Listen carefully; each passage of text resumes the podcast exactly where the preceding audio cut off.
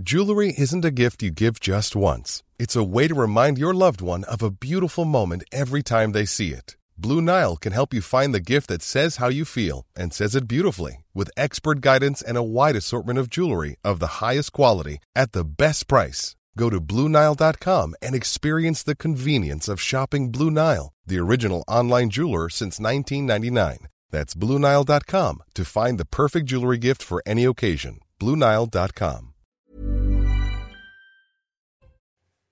6h56, bonjour et bienvenue dans la matinale week-end. On est ravis de vous accueillir pour de l'info, de l'analyse, des débats. On est ensemble jusqu'à 10h. Mes invités pour décrypter l'actualité, Arnaud Benedetti, bonjour. Bonjour. Rédacteur en chef de la revue politique et parlementaire à ma gauche, Caroline Pilastre, bonjour à vous. Bonjour Anthony, bonjour à tous. Chronique Sud Radio, évidemment, nos journalistes pour décrypter toute l'actualité. Élodie Huchard, forcément, parce qu'il y a eu une nuit agitée pas pour vous, pour l'Assemblée évidemment, pour Huchard, l'Assemblée, même ouais. si vous avez euh, très bien suivi les débats euh, cette nuit, et bien sûr Harold Iman pour l'actualité internationale. Avant de vous dévoiler les titres de votre matinale, tout de suite la météo signée Karine Durand. La météo avec Groupe Verlaine. Installation photovoltaïque pour réduire vos factures d'électricité. Groupe Verlaine, connectons nos énergies. Au programme de ce samedi, à nouveau des conditions météo très calmes, très sèches et très douces, avec encore une fois ce temps qui reste nuageux sur la moitié nord, pas mal de brouillard une fois de plus ce matin. Prudence sur les routes pour ceux qui partent en vacances notamment. Des brouillards épais, tenaces sur le sud-ouest, l'arc atlantique, mais heureusement ils devraient se dissiper assez rapidement au cours de la matinée. De très belles conditions se mettent en place sur le sud et en particulier sur les massifs pour ceux qui partent dans les stations de ski. Au cours de l'après-midi, la météo ne s'améliore pas sur l'extrême nord du pays avec de la grisaille tenace, quelques gouttes, hein, quelques petites bruines, pluie fine de ce côté-là, du vent également sensible sur le Pas-de-Calais, toujours une alternance de nuages d'éclaircies sur le nord et une belle amélioration par contre sur le sud-ouest, euh, sur le sud de la Provence notamment. Une météo un peu variable par contre sur la Corse. Les températures sont très différentes entre le nord et le sud. Le nord sous une grande douceur encore ce matin, 10 degrés sur Paris et sur l'île, mais regardez les températures très basses sur le sud avec même quelques gelées pour Rodez, moins 1 degré, à peine 2 à 3 degrés sur la côte méditerranéenne avec une grande amplitude thermique. Sur cette zone-là, au cours de l'après-midi, la différence est énorme. Sur le sud en particulier, on avait 2-3 degrés. Maintenant, l'après-midi, on aura 16 à 18 degrés, notamment sur Perpignan, sur Bordeaux.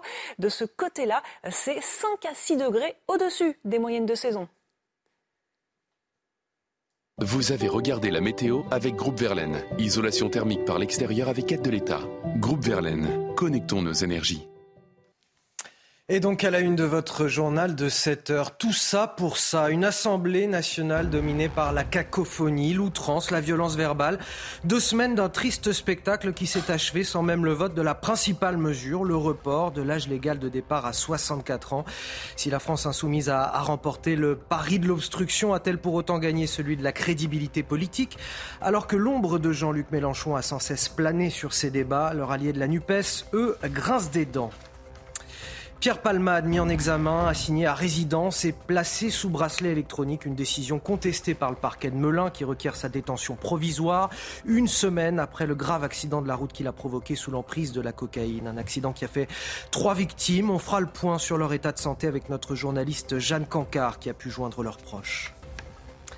Au chapitre économique, l'enseigne de chaussures San Marina qui vit aujourd'hui ses toutes dernières heures. Les 163 magasins baisseront définitivement leurs rideaux ce soir.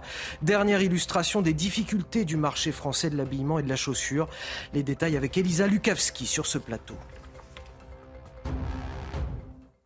Et on commence donc avec cette fin de partie à l'Assemblée nationale. Le rideau est tombé à minuit sans même que les députés n'aient pu étudier l'article 7 de la réforme des retraites, l'article qui porte l'âge légal de départ à 64 ans et qui cristallise pourtant toutes les oppositions. Quelle surprise, me direz-vous, tant l'atmosphère a été chaotique ces deux dernières semaines. Ambiance déplorable marquée par l'outrance de la NUPES, l'indécision des Républicains, une majorité en difficulté. L'exercice démocratique est loin d'avoir été brillant. Résumé de cette dernière soirée avec Maxime Lavandier.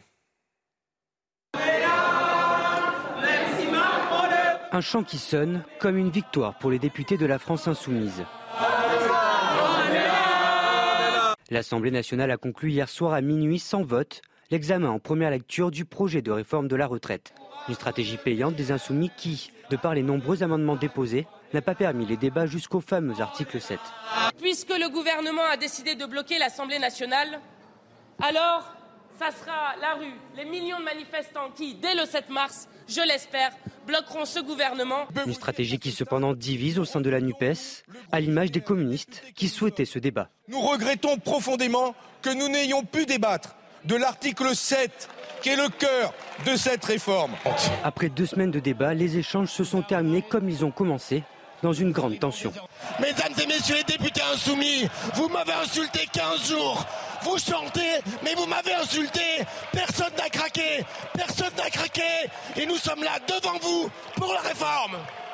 Pour l'opposition aussi, ces tensions dans l'hémicycle et la stratégie de la France insoumise ne passent pas. Ils ont euh, favorisé le fait qu'on n'aille pas au fond, qu'on ne débatte pas des vrais sujets, des vraies questions. Ils ont confisqué euh, ce débat. C'est quelque part une atteinte grave à la démocratie. Cette tension permanente, de hurlements, euh, d'insultes, de menaces, de mise en cause personnelle, elle est euh, insupportable et inacceptable. Le texte est désormais attendu au Sénat le 28 février.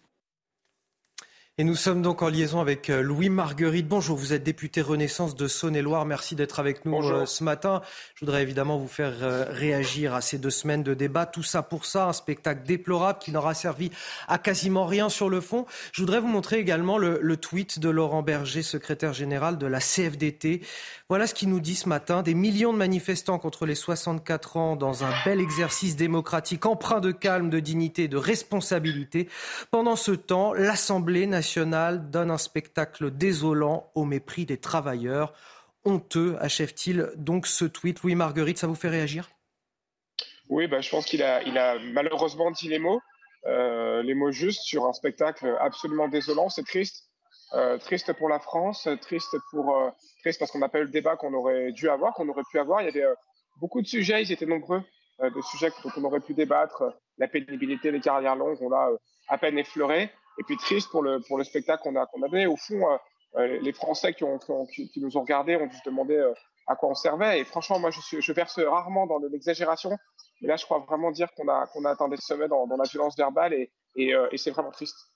Euh, Louis Marguerite, la, faute à qui, euh, selon vous Les outrances verbales de, la NUPES ou, les errances sémantiques du gouvernement quant aux différentes euh, mesures de cette, réforme? Parce que quand même, à chaque fois qu'on a creusé sur les 1200 euros, sur les carrières longues, ça a été assez cacophonique là aussi en termes de, compréhension et de mécompréhension surtout des Français. La faute à qui J'ai presque envie de dire c'est plus le sujet, mais de fait, c'est la responsabilité de la France insoumise et non pas de. Moi, je salue aussi l'attitude euh, responsable de, de, de ses autres euh, partenaires, en particulier euh, le Parti communiste, la- la- le groupe GDR et puis, et puis le groupe écologiste, le groupe socialiste. Et, et, et, et donc, c'est eux qui ont empêché le débat, ne serait-ce que de s'entendre. Vous savez, euh, c'est, c'est, ça peut paraître idiot, mais on ne s'entendait même pas dans l'Assemblée. Personne ne pouvait prendre la parole plus de 10-15 secondes sans qu'on puisse être interrompu, hué. Euh, c'est, donc, donc rien que cela, moi je veux bien qu'on ait un débat sur le fond, et, évidemment il faut qu'on l'ait, il fallait qu'on, l'a- qu'on l'ait, mais, euh, mais là on ne pouvait même pas se- s'entendre et s'exprimer, s'écouter. Donc euh, là il y a une stratégie, euh, euh, non seulement de, rupture et surtout de, comportement de la France insoumise qui se croit au mieux dans un, amphithéâtre d'université, au pire, au pire je ne sais où. Et Laurent Berger a tout à fait raison dans, dans son tweet. Moi je partage ce qu'il a dit sur son tweet ce matin. Euh, les LR, vous ne les remerciez pas, j'imagine, ils vous ont fait danser, ils vous ont plongé dans l'incertitude à tel point que vous n'aviez peut-être pas forcément envie non plus d'arriver jusqu'à l'article 7 Euh, Honnêtement, je pense qu'on aurait préféré, euh, discuter de l'article 7 parce que c'était le cœur du sujet et, d'ailleurs des autres articles, hein, d'ailleurs, parce qu'on parle beaucoup de l'article 7, mais il y avait les autres. Donc il y a eu, d'abord, je note quand même que les LR n'étaient pas tous alignés sur la stratégie. On voit bien qu'il y a eu un, un groupe qui a, qui, a, qui a souhaité un peu se détacher sur la, la- de, de la ligne qui était euh, euh, pourtant la ligne de, de leur groupe. Euh, donc euh, moi, je crois, je crois à la fin que nous aurions eu une majorité pour voter. C'est vraiment très dommage de ne pas pouvoir être allé jusqu'à cette discussion et, et jusqu'à ce vote. Voilà, nous en sommes là où on en est, mais quel, triste spectacle. vous, vous pensez que le Sénat va apporter quelque chose de plus constructif à présent? Bah, je l'espère, j'espère, et euh, en tout cas, il y a une, une responsabilité qui pèse sur le Sénat désormais, compte tenu de la, nouvelle de, cette, configuration. Donc, euh, je le souhaite. Euh, bon, on dit- souvent que le Sénat, euh, il y, a, un peu une forme de sagesse. Mais là, cette sagesse sera d'autant plus, d'autant plus, d'autant plus requise sur ce, sur ce débat. C'est un débat central. On se parle, on se parle de travail de, millions de nos, de nos, compatriotes qui nous écoutent et qui attendent des responsables publics qui soient responsables et qui les représentent dignement. Et là, on était tous sauf dignes dans, dans ce débat pendant 15 jours. Merci euh, Louis Marguerite, député Renaissance de Saône-et-Loire, d'avoir témoigné ce matin sur euh, notre antenne. Je fais d'abord un, petit tour de plateau. Arnaud Benedetti, euh, Qu'est-ce que vous retenez, vous, de ces deux semaines de débat? Il y a une co-responsabilité dans cette situation de blocage, clairement. Je veux dire, parce qu'en effet, bon, LFI a utilisé une stratégie qui est connue et qui n'est pas nouvelle, c'est-à-dire une stratégie d'usage massif des amendements. C'est pas la première fois hein, que des oppositions sous d'autres législatures l'ont fait également. Donc, rien de surprenant là-dessus. Ce qu'on peut en effet regretter, c'est leur comportement, leur communication, qui me paraît très excessive et qui ne va pas renforcer l'adhésion des Français dans leurs institutions. Ça, c'est une chose. Mais le gouvernement porte sa part de responsabilité évidemment. Alors, vous l'avez dit, en raison notamment euh, des explications euh, pour le moins aléatoires qui ont été euh, les siennes sur à la fois la justification de cette réforme et sur son contenu, mais également sur la, à partir du moment où il a choisi une procédure qui, d'une certaine manière, allait tendre le débat et on le savait pertinemment. C'est-à-dire l'usage de ce 47.1 qui, finalement, fixe un certain nombre de contraintes sur le plan, j'allais dire, de la temporalité des débats évidemment, euh, on, imaginait euh, sans peine que les oppositions et les plus radicaux allaient se saisir justement euh, de cette procédure pour, d'une certaine manière, renforcer l'obstruction. Donc il y, a une co-responsabilité et moi je pense que ça arrange tout le monde sur le fond. Ça arrange quand même le gouvernement parce qu'il n'était pas sûr du tout à ce stade d'un vote positif de l'Assemblée nationale. On a vu quand même que sur l'article 2, il a été mis en minorité il y a maintenant 48 heures ou 3 jours. donc c'était quand même incertain avec des flottements notamment qui continuent on l'a vu dans les dernières heures de débat du côté des, Républicains. Et ça arrange évidemment les plus, j'allais dire, radicaux des opposants que constitue la France insoumise, parce qu'eux-mêmes n'étaient pas du tout sûrs du sort réservé, notamment au fameux article 7. Et d'ailleurs, on a vu que le tweet de M. Jean-Luc de, Jean Mélenchon était d'une certaine manière un appel pour ces députés à continuer l'obstruction. Donc, j'allais dire, un partout, balle au centre. Ça va partir au Sénat. On va bien voir ce qui va se passer. Mais de toute façon, bon, euh, le débat n'est pas clos en l'occurrence. Et du côté des syndicats, même s'ils ont manifesté le souhait d'aller jusqu'au bout, clairement, ça les arrange aussi, parce que ça crée une incertitude qui est propice à la mobilisation. Alors, un mot d'Élodie Huchard avant de laisser la parole à, Caroline Pilastre. Élodie Huchard du service politique de, de, CNews. Des débats qui ont laissé des traces, évidemment, au sein de la NUPES. Ils sont apparus euh, divisés ces derniers jours. Mélenchon s'est immiscé, Jean-Luc Mélenchon s'est immiscé dans les débats. Il a été en quelque sorte le, le fantôme un peu de cette Assemblée. Oui, parce que Jean-Luc Mélenchon, il a aussi un besoin euh, d'exister. Alors, on le voit exister dans les manifestations Et sur cette dernière ligne droite, eh bien, il a voulu euh, exister au sein de l'Assemblée euh, nationale parce que euh, cette fameuse stratégie de retirer par paquet les amendements, la NUPS en a beaucoup parlé. Dès la première semaine, en fait, on avait deux sons de cloche. D'un côté, la France insoumise qui disait oui, on peut retirer des amendements, mais on verra. De l'autre, le Parti socialiste, les communistes, les écologistes qui nous disaient à un moment donné, on va retirer ces amendements, on laisse le temps de la mobilisation, le temps qu'elle prenne dans la rue, mais on va retirer ces amendements. Et cette semaine, on a vu les écologistes d'abord en premier annoncer qu'ils allaient retirer leurs amendements, garder uniquement les plus importants. Ensuite, le Parti communiste. Et ce qu'on a vu, c'est quand on leur posait la question, votre groupe les retire, mais qu'est-ce qu'on fait de la NUPS de manière plus globale? Eh bien, finalement, ils étaient assez euh, silencieux. Et c'est donc Jean-Luc Mélenchon qui, euh, qui dit ceci incompréhensible retrait des amendements du PCF. Pourquoi se précipiter à l'article 7 Le reste de la loi ne compte pas. Hâte de se faire battre. Alors, il y a un peu de mauvaise foi. C'est pas parce que le PCF retire ses amendements qu'il veut pas parler évidemment du reste de la loi. Et forcément, ça a créé une rupture, euh, notamment euh, les écologistes qui parlent quand même euh, d'un raté stratégique de la part de LFI. Jérôme Gage qui rappelle que la NUPS était censée se coordonner. Olivier Faure ou encore Boris Vallaud pour le Parti socialiste qui ont dit que le but en théorie de la stratégie était d'aller jusqu'au vote de l'article 7. Donc on voit que Jean-Luc Mélenchon finalement a mis sur la table les divisions au sein de la NUPS. Ils étaient tous d'accord sur le fond, il fallait retirer la réforme, mais visiblement pas sur la stratégie. Et Jean-Luc Mélenchon en est ravi. Sur son blog, il s'explique en disant qu'il félicite les députés d'avoir tenu bon, qu'il est fier de leur résistance sans faille, comme s'il était encore président de leur groupe. Oui, sans dire un mot pourtant quand les insoumis ont été ignominieusement comparés aux assassins de Samuel Paty pour, pour finir le propos euh, sur son blog de, Jean-Luc Mélenchon. Euh, Caroline Pilastre, euh, quelle image l'Assemblée a-t-elle donnée aux Français ces deux dernières semaines? Une image déplorable. Quelle tristesse pour la démocratie. Hein. Quelle honte ce spectacle et plus globalement pour nous en tant que citoyens. Certes, il y a comme toujours eu les outrances d'LFI. D'ailleurs, M. Hugo Bernalis a dit qu'ils avaient monopolisé l'attention, mais qu'ils n'avaient pas monopolisé les débats. Et que leur but, c'était vraiment d'essayer de convaincre à tout prix, malgré le nombre d'amendements proposés. Il y a une responsabilité mutuelle. Je vous rejoins totalement, Arnaud. C'est-à-dire que la majorité, à mon avis, se satisfait de ce qu'il s'est passé. Parce qu'en termes de communication, depuis le départ de cette proposition de réforme des retraites, ils ont été d'une grande médiocrité. Sur tous les plateaux, on entendait se succéder des secrétaires d'État ou des ministres qui nous disaient tout et son contraire. D'où la défiance politique qui n'a fait que s'instaurer depuis le départ de cette proposition. Maintenant, le 7 mars, je suis sûre que cela va être une grosse journée de blocage, même si je ne me suis jamais fait d'illusions et que j'ai été persuadée depuis le départ que la majorité passerait d'une manière ou d'une autre. Alors on verra si ça sera sous 49.3, sous ordonnance, cette réforme. Mais c'est vrai qu'il faut aussi dire qu'avec une fois de plus l'instauration de ce 47.1, les débats ont été écourtés à l'Assemblée malgré le cirque qu'on a pu en voir, on reste sur notre fin en tant que citoyen et on se dit effectivement que ça a fait pchit, tout ça pour ça. Donc ne soyons pas étonnés qu'il y ait autant d'abstention au sein de la population vis-à-vis de la politique. Le travail de l'Assemblée qui ne s'est pas achevé euh, à minuit, puisque ça s'est poursuivi jusqu'à 3 heures du matin avec euh, la motion de censure du Rassemblement national contre le gouvernement.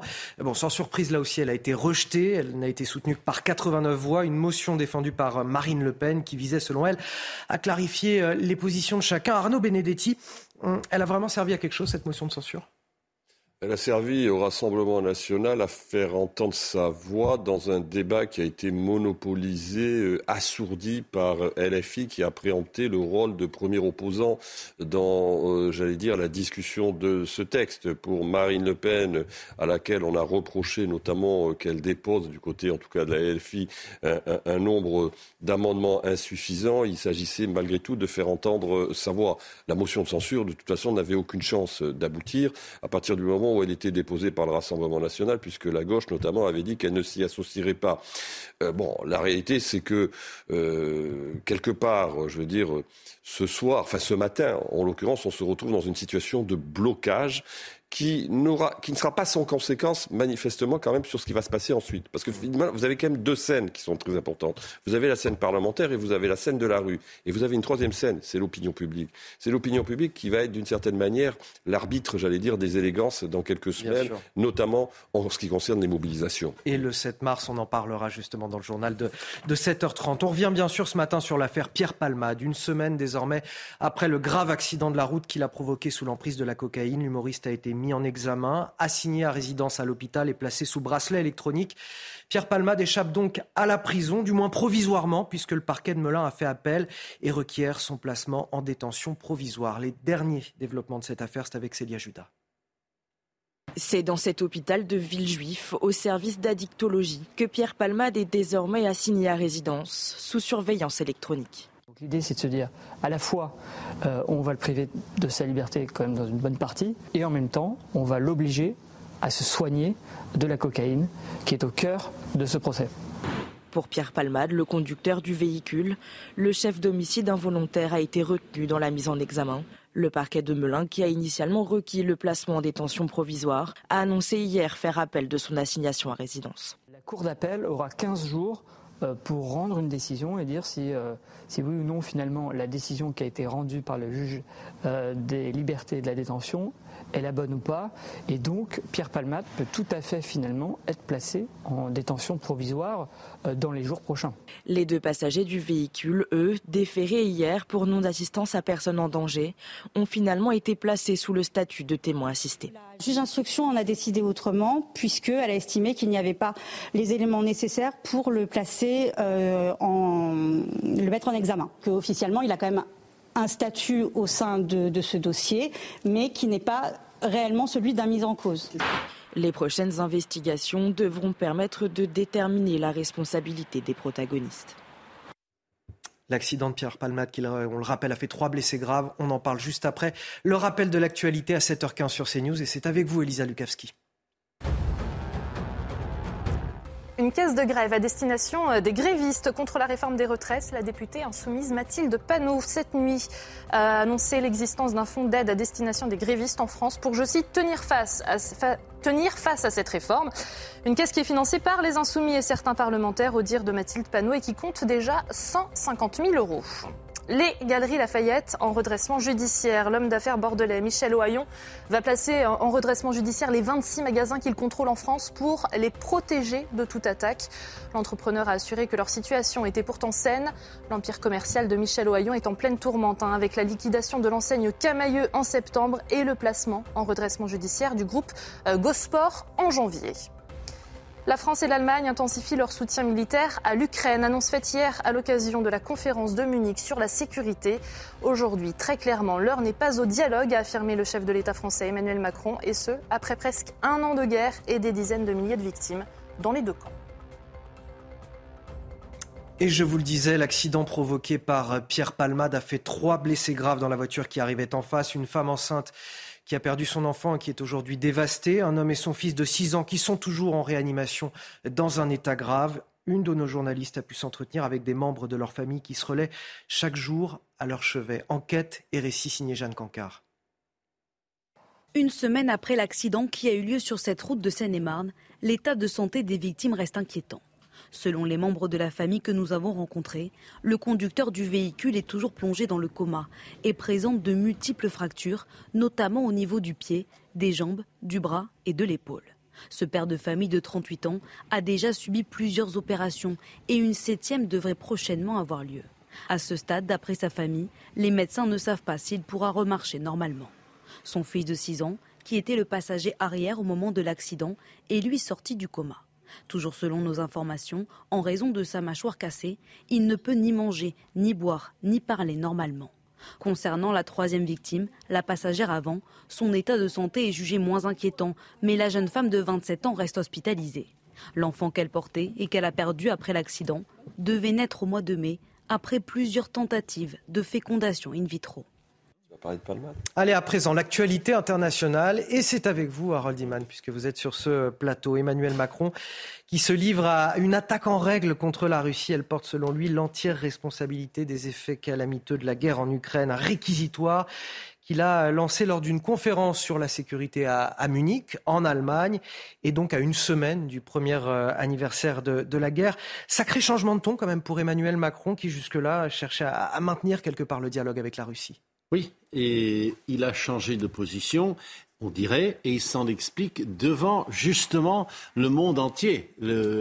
Conférence sur la sécurité de Munich, c'est le grand route annuel de tous les chefs d'État étrangers sur la sécurité. Donc personne ne pouvait rater le message. Alors il, s'en explique. Il a voulu croire, dit-il, euh, que Vladimir Poutine, lors de sa visite à Moscou juste avant la guerre, lui avait dit euh, Wagner, cette milice, je n'ai rien à voir avec ces gens-là. Euh, et il me pose problème. Bon, voilà, ça n'était pas vrai.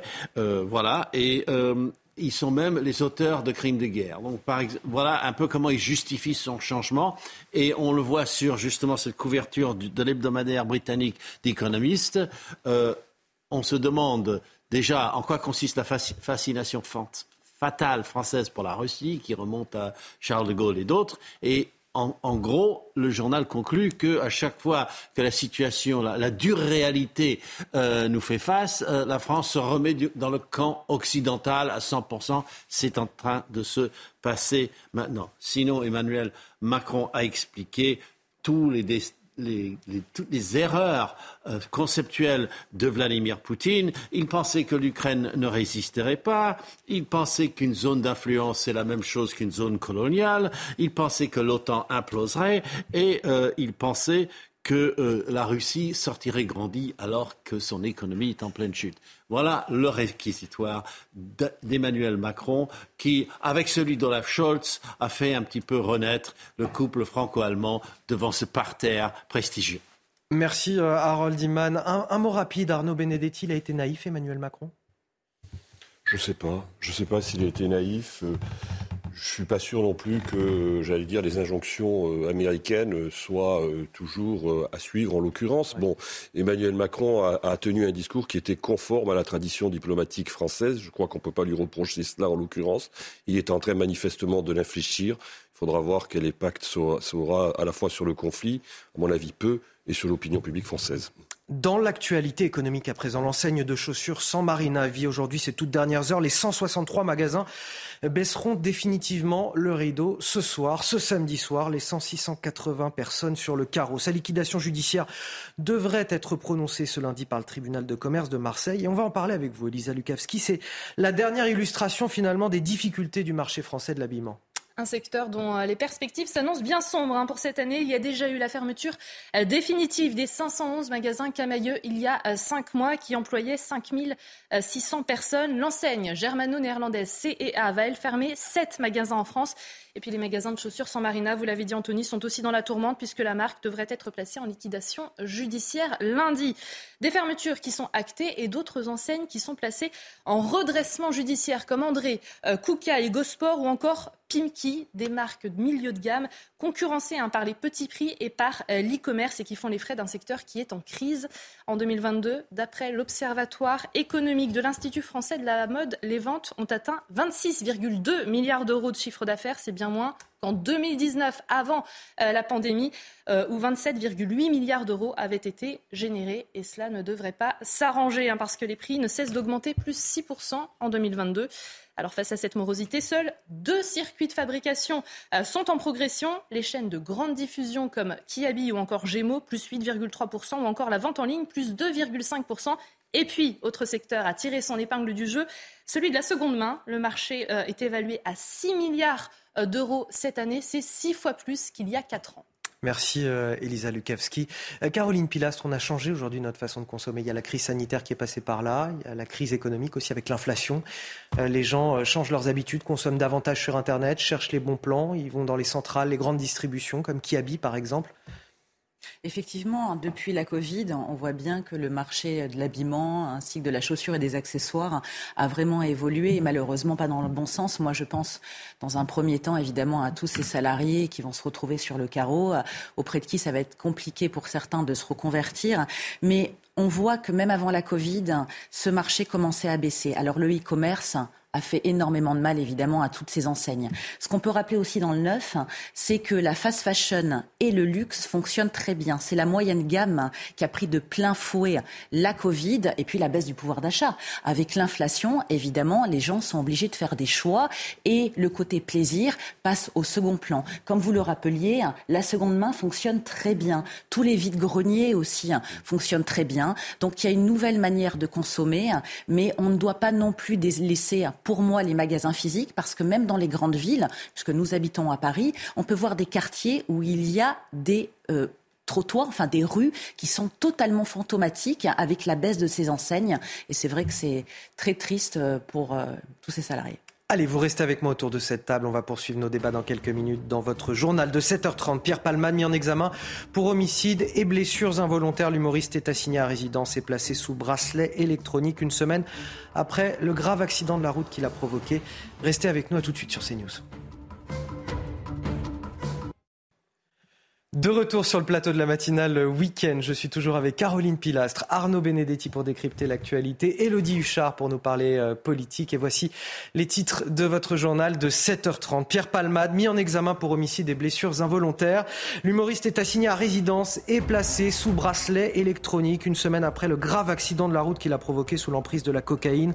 Une décision contestée par le parquet de Melun qui requiert sa détention provisoire. Les deux passagers de son véhicule qui avaient pris la fuite ont été placés sous le statut de témoin assisté. Une assemblée nationale dominée par la cacophonie, l'outrance, la violence verbale, deux semaines d'un triste spectacle qui s'est achevé sans même le vote de la principale mesure de la réforme des retraites, le report de l'âge légal de départ à 64 ans. Le pari de la pédagogie a été perdu par le gouvernement, tant au sein de l'hémicycle que dans la rue, où l'on promet une mobilisation massive le 7 mars. Et puis enfin, les violences contre les élus ont augmenté de 15% l'an dernier, chiffre dévoilé cette semaine par l'Association des maires de France. Et tout y passe, violence physique, menaces envers les familles, harcèlement sur les réseaux sociaux. Vous entendrez ce matin le témoignage de Maurice Perrion, il est le maire de Ligné, près de Nantes, une commune de seulement 5200 habitants. On revient bien sûr sur l'affaire Pierre Palma. D'une semaine désormais après l'accident qu'il a provoqué, l'humoriste a été mis en examen, assigné à, résidence à, l'hôpital et placé sous bracelet électronique. Pierre Palma échappe donc à la prison, du moins provisoirement, puisque le parquet de Melun a fait appel et requiert son placement en détention provisoire. On va retrouver euh, Célia Judas et Florent Ferraud à l'hôpital de Villejuif dans le Val-de-Marne. C'est justement là que se trouve Célia Pierre Palmade au sein d'un service d'addictologie. Oui, effectivement, Anthony, pas de placement en détention euh, pour Pierre Palmade, mais une assignation à résidence sous surveillance électronique ici à l'hôpital Paul Brousse euh, de Villejuif. Il y serait arrivé euh, hier et ce pour une durée indéterminée. Alors le but, eh bien, le prouver, le priver pardon, de liberté tout en l'obligeant à se soigner. Une décision jugée insuffisante par le parquet qui avait lui demandé le placement de Pierre Palmade en détention provisoire. Le parquet qui a donc décidé de faire appel de cette assignation euh, à résidence. Merci à vous, Célia Judas. Merci également à Florent Ferraud qui est derrière euh, la caméra. Bonjour euh, Stéphane Maître, merci d'être avec nous ce matin. Vous êtes avocat. Euh, on avait quelques questions à vous poser, des questions de procédure, bien évidemment. Euh, c'est le juge des, libertés et de la détention qui a décidé donc de son euh, placement sous bracelet électronique plutôt qu'en détention provisoire. Qu'est-ce qui détermine le choix du juge concrètement? Sur quels critères il va décider ça? Vous savez, notre, notre loi pénale, notre procédure pénale rappelle que le principe, tant qu'une personne n'est pas condamnée, le principe, c'est la liberté et l'exception, c'est la restriction de liberté. Et dans l'exception, restriction de liberté, eh bien, il y a plusieurs étages. Le premier étage, c'est le, simple contrôle judiciaire avec des obligations et des restrictions mises à la charge du mise en examen. Le deuxième étage de la fusée, c'est l'assignation à résidence. C'est ce qui a été décidé euh, pour Pierre Palmade. Et puis le troisième étage, quand vraiment c'est indispensable, euh, avec certains, certains critères très, très précis, eh bien là, en dernier recours, on prononce une détention provisoire. Mais les conditions de la détention provisoire, elles sont quand même extrêmement restrictives. Cette mesure, euh, euh, totalement privative de, liberté, euh, n'est possible qu'à des conditions draconiennes. Il faut, et l'exigence des textes, c'est qu'il faut que ça soit indispensable pour, pour conserver les preuves, pour éviter des pressions sur les témoins ou les victimes, euh, pour éviter des concertations euh, entre d'éventuels co-auteurs euh, ou complices, pour, pour protéger la personne du mise en examen si elle est menacée, mais ça c'est en général dans les affaires de, de banditisme où, le, où on a intérêt, où il, y a, un réseau qui a intérêt à ce que le mise en examen ne, ne, parle pas. et puis, dernière condition, ou avant-dernière condition, c'est qu'il faut mettre fin à l'infraction ou prévenir le renouvellement de l'infraction, éviter que ça recommence. Bon. Et puis, il y a une dernière condition, c'est une condition plus, subjective, c'est le trouble à l'ordre public dans, des, affaires retentissantes, des cas où l'opinion ne comprendrait pas euh, un maintien en liberté. C'est pas l'opinion d'ailleurs, c'est le, trouble est tel qu'on ne peut pas comprendre un maintien en liberté. Mais cette condition-là, cette dernière condition, elle n'est pas applicable en matière de délit, elle n'est applicable qu'en matière de crime. Bon, donc vous voyez que nos textes sont quand même très restrictifs. Et euh, je pense que dans le cas présent, eh bien, les conditions euh, n'ont pas euh, été considérées comme réunies pour un placement en détention provisoire. Alors là, c'est effectivement à voir dans le cas précis de Pierre Palmade, puisqu'on a appris que le parquet de Melun, qui requérait la, la, détention provisoire, a fait appel de cette décision du juge des, des libertés et, et, de la détention. J'avais justement une question là-dessus, maître. quelle est la suite de la procédure? C'est-à-dire qu'à partir du moment où le parquet a fait appel de cette décision, ça va se passer comment? Ça va durer combien de temps en fait? Alors, en cas d'appel du parquet, euh, c'est un appel donc sur une décision de placement euh, sous assignation à résidence.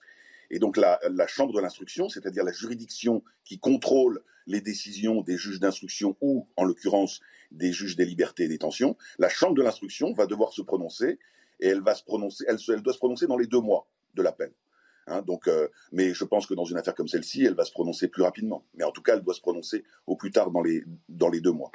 Et eh bien, en attendant, eh bien, euh, Pierre Palmade restera assigné à résidence dans l'établissement de soins dans lequel il a été placé. Et une dernière question pour vous. On a les deux passagers du véhicule de Pierre Palmade qui ont pris la fuite après l'accident, qui ont été placés euh, sous le statut de témoins assistés pour non-assistance à personne en danger. Et là, j'avais une question. Ça consiste en quoi, euh, ce statut de témoin assisté? Ben, C'est une espèce de mesure intermédiaire. C'est-à-dire qu'on considère qu'il y a euh, des, un certain nombre de charges qui peuvent peut-être peser sur eux, mais pas au point de les mettre en examen. C'est-à-dire que dans le cas présent, les, charges euh, permettant de les considérer comme éventuellement euh, euh, auteurs de l'infraction de non-assistance à personne en danger sont trop fragiles pour impliquer directement une mise en examen. C'est un espèce de statut intermédiaire où on considère que les charges sont pas suffisantes, mais, mais, qu'on va quand même devoir interroger et questionner ces personnes sur leur implication.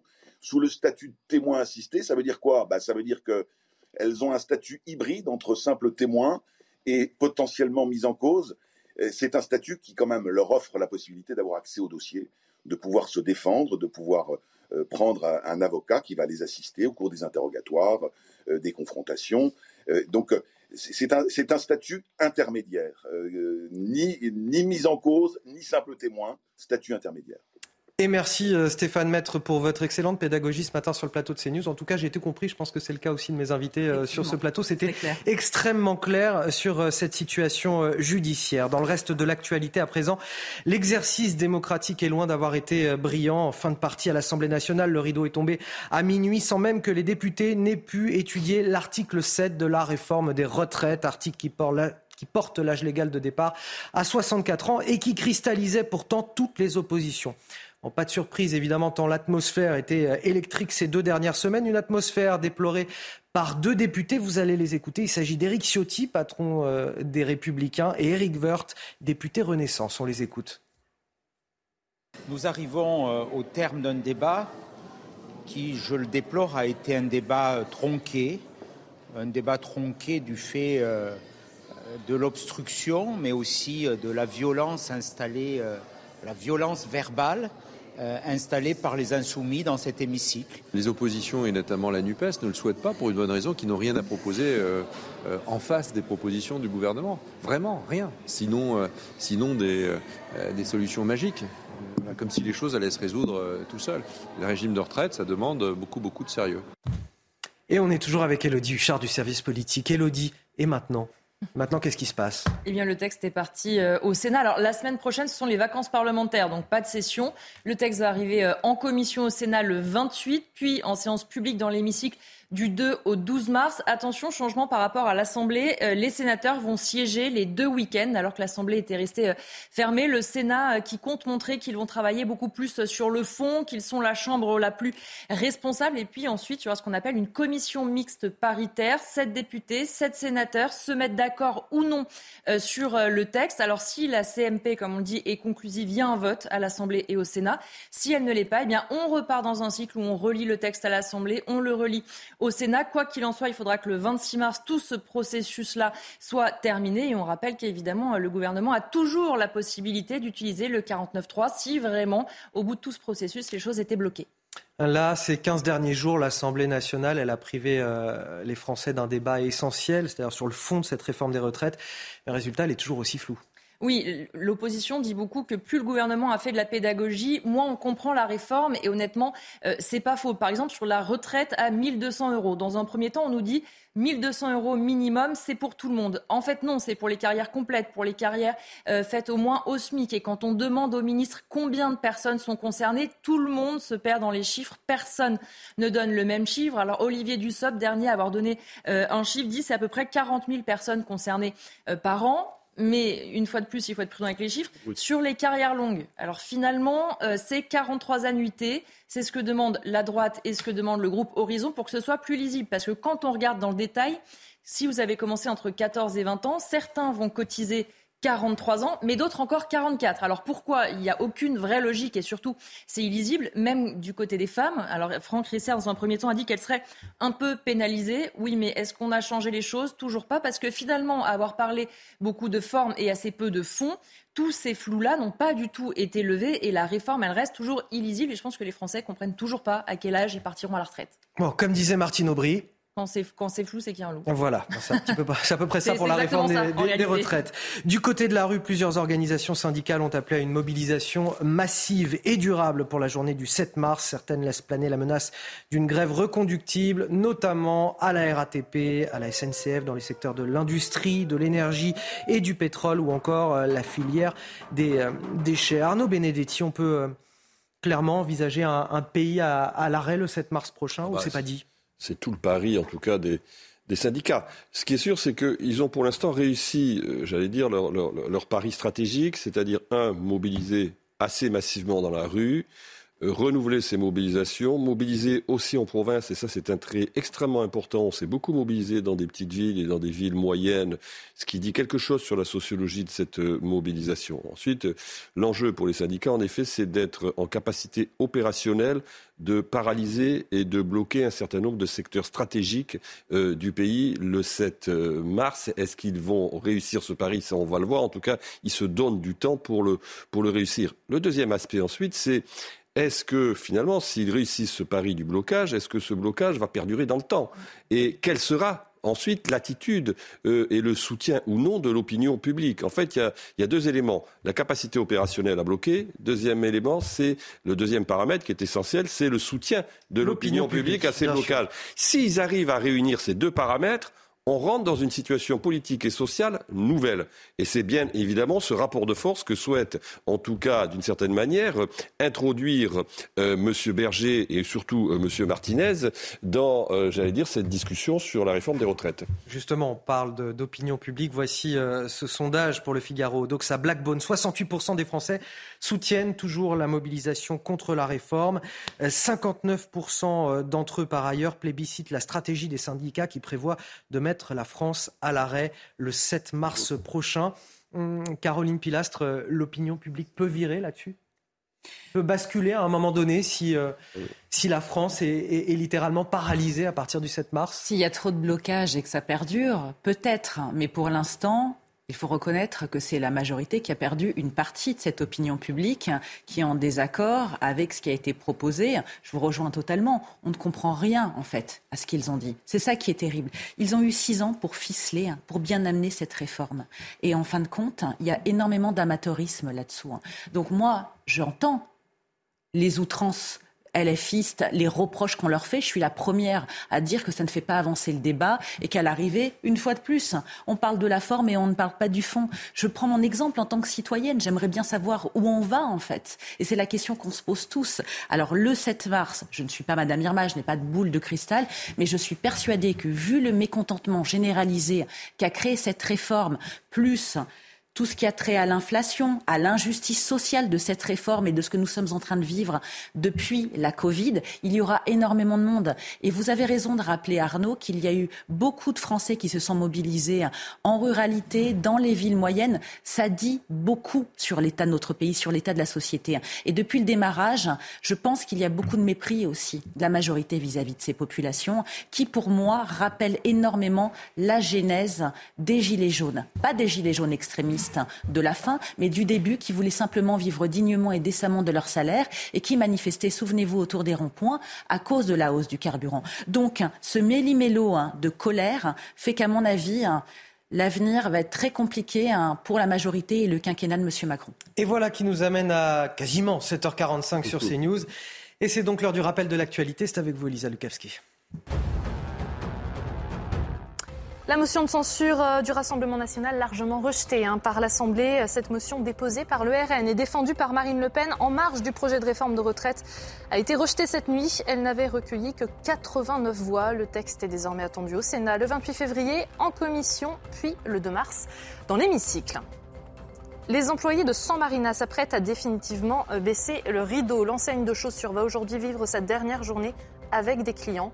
Faute d'offres de reprise recevables, le placement euh, en liquidation judiciaire du groupe qui emploie plus de 600 salariés dans 163 magasins en France paraît inévitable. La décision du tribunal de commerce sur l'avenir de San Marina sera rendue lundi matin.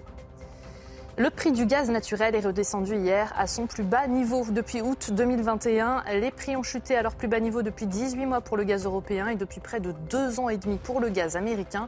Ils atteignaient hier les 48,90 euros le mégawattheure. Les craintes de pénurie causées par le rôle crucial de la Russie comme fournisseur de l'Europe, alors que Moscou a été sanctionné par l'Occident après l'invasion de l'Ukraine, se sont désormais apaisées. Je vous le disais en titre, les violences contre les élus ont augmenté de 15% l'an dernier. 1500 agressions ont été recensées en 2022. Violences physiques, menaces envers les familles, harcèlement sur les réseaux sociaux.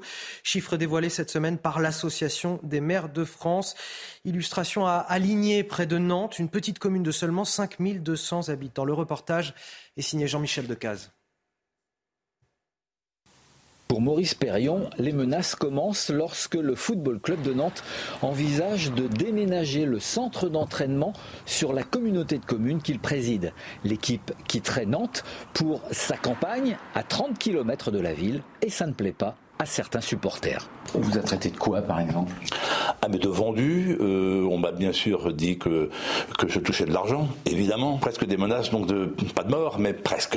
Sur les réseaux sociaux, sur des banderoles dans le stade, son nom apparaît, on le traite de voleur ou de collabo. Moi, je, j'ai un petit souvenir de, mon petit-fils euh, lors d'un lors d'un match, euh, lors d'un match, euh, voir notre nom donc sur une affiche et mon petit-fils qui me dit "Papy, pourquoi les gens nous aiment pas et, ça, c'est ça, ça prend au trip. Tant qu'il n'y aura pas de filtre des réseaux sociaux, eh bien, on peut dire n'importe quoi. On peut balancer, on peut on peut incriminer. À Rezé, autre commune près de Nantes, l'ancien maire s'est suicidé après avoir reçu 14 lettres anonymes l'enquête piétine. En tant que président des maires de Loire-Atlantique, Maurice Perrion demande à ses collègues de porter plainte systématiquement en cas de menace. L'an dernier, 29 procédures ont été ouvertes dans le département.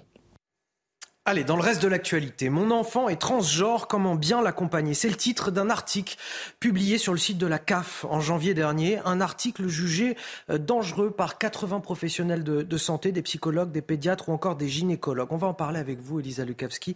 Dans une lettre ouverte, il réclame le retrait de cet article au ministre de la Santé, François Braun.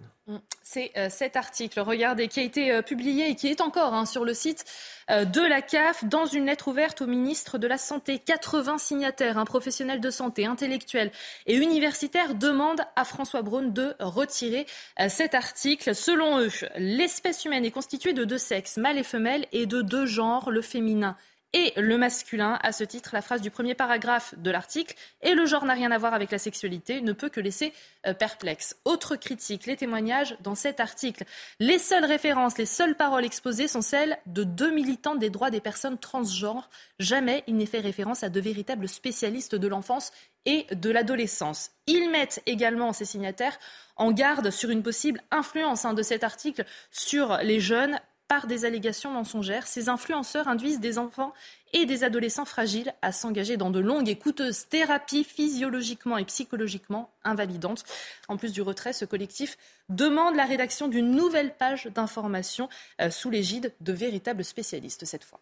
Merci euh, Elisa. Cette polémique, elle rappelle peut-être qu'il faut juste être extrêmement prudent sur ces questions, laisser le, temps aux jeunes euh, avant de prendre des décisions qui sont irréversibles, ne pas aller trop vite, car c'est un fait. Il y a aussi des personnes qui regrettent euh, des transitions, des thérapies, que ce soit dans un sens ou dans l'autre, c'est quelque chose de lourd et, de difficile. Et en l'occurrence, le problème là, c'est qu'on a des témoignages militants manifestement sur cet article. Ah bah, je crois qu'il serait temps d'entendre en effet les professionnels de santé qui alertent sur ce type de messages qui peuvent s'avérer totalement j'allais dire, destructeur pour euh, l'identité euh, euh, d'enfants. Donc, moi, je pense qu'en effet, il est salutaire que ces professionnels aujourd'hui, en l'occurrence, tiennent ce type de discours. Et on peut s'étonner, en effet, que la CAF disons, véhicule ce type de véhicule ce type de message. En tout cas, moi, il me semble, en tout cas, que c'est tout à fait salutaire.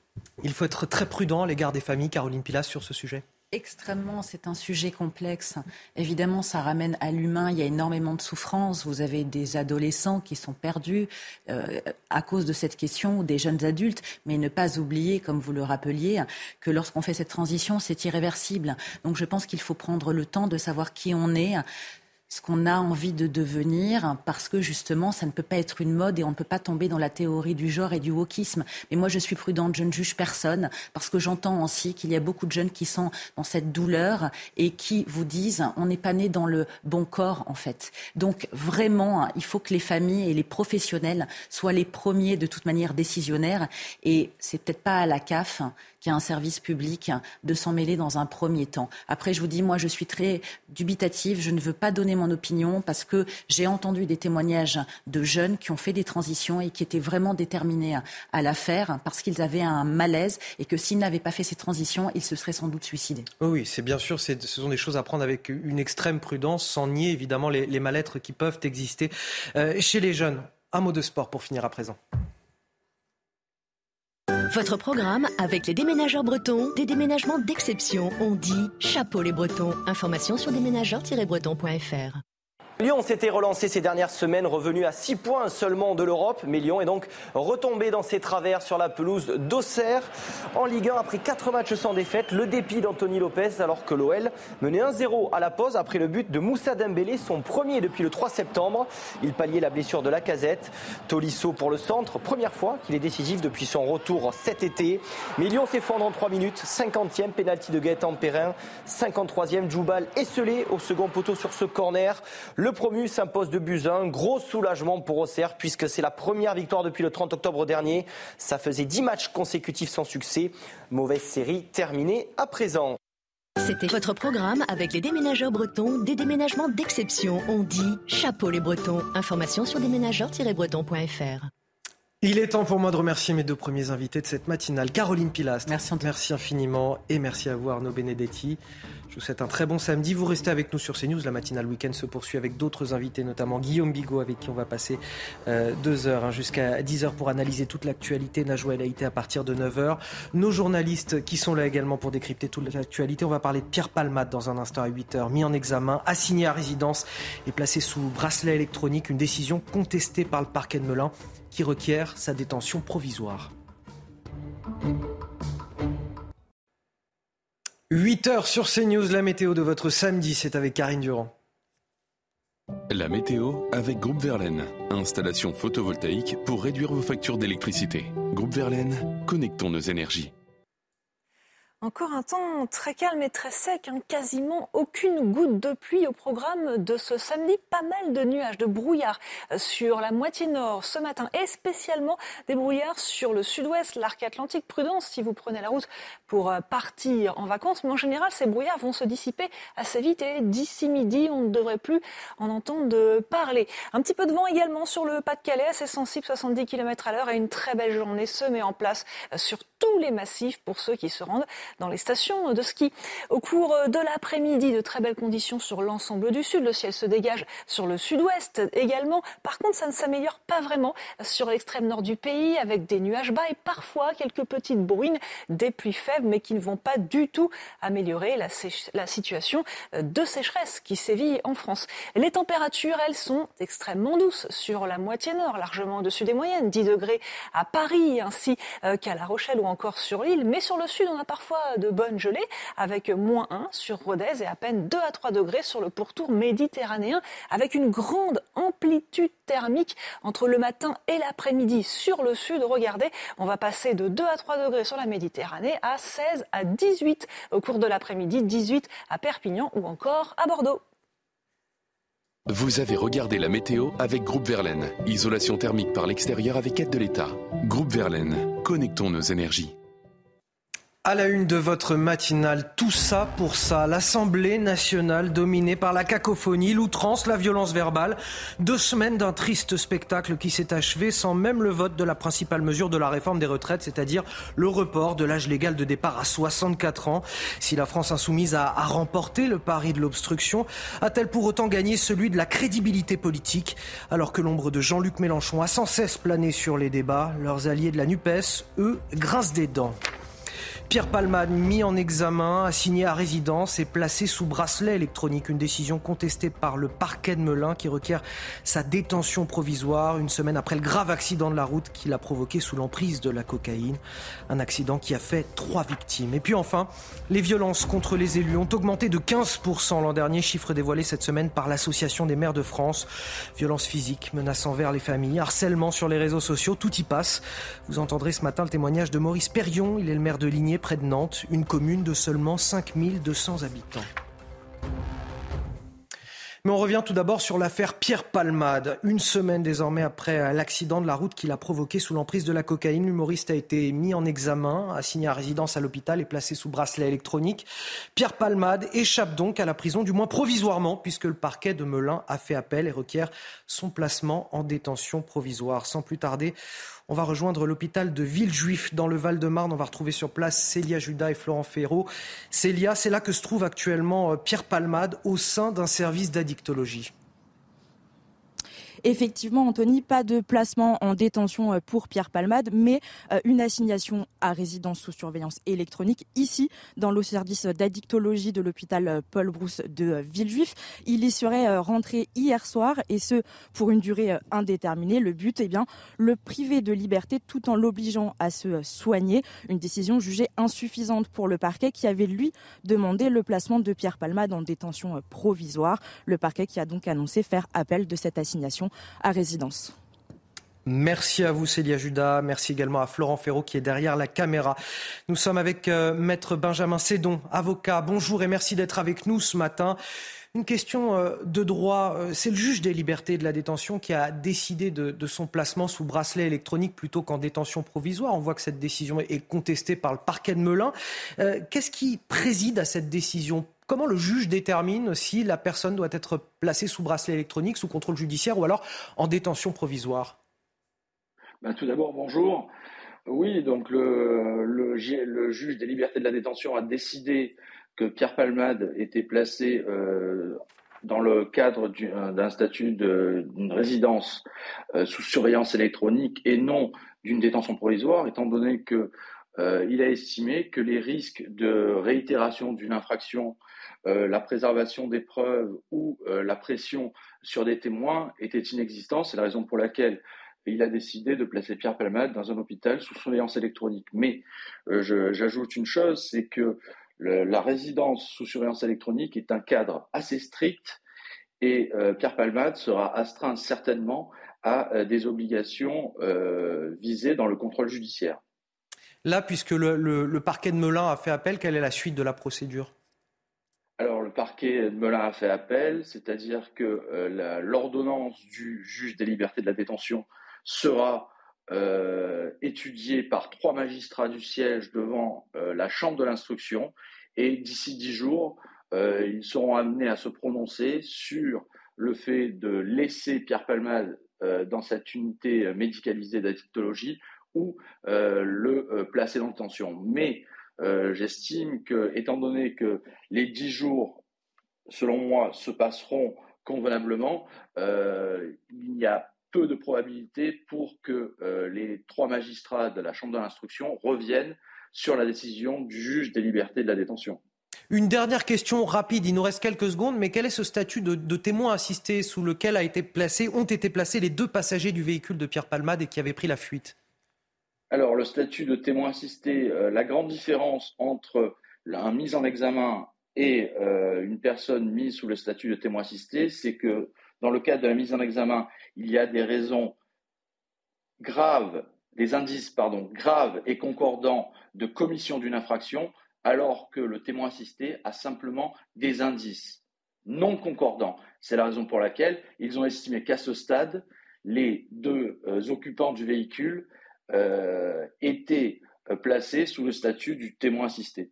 Merci infiniment pour euh, ces explications, maître Cédon, Benjamin Cédon, avocat sur le plateau de, de CNews. Restez avec nous dans un instant à 8h10 face à Bigot sur CNews et sur Europe 1, avec bien sûr Guillaume Bigot qui me rejoint dans quelques instants.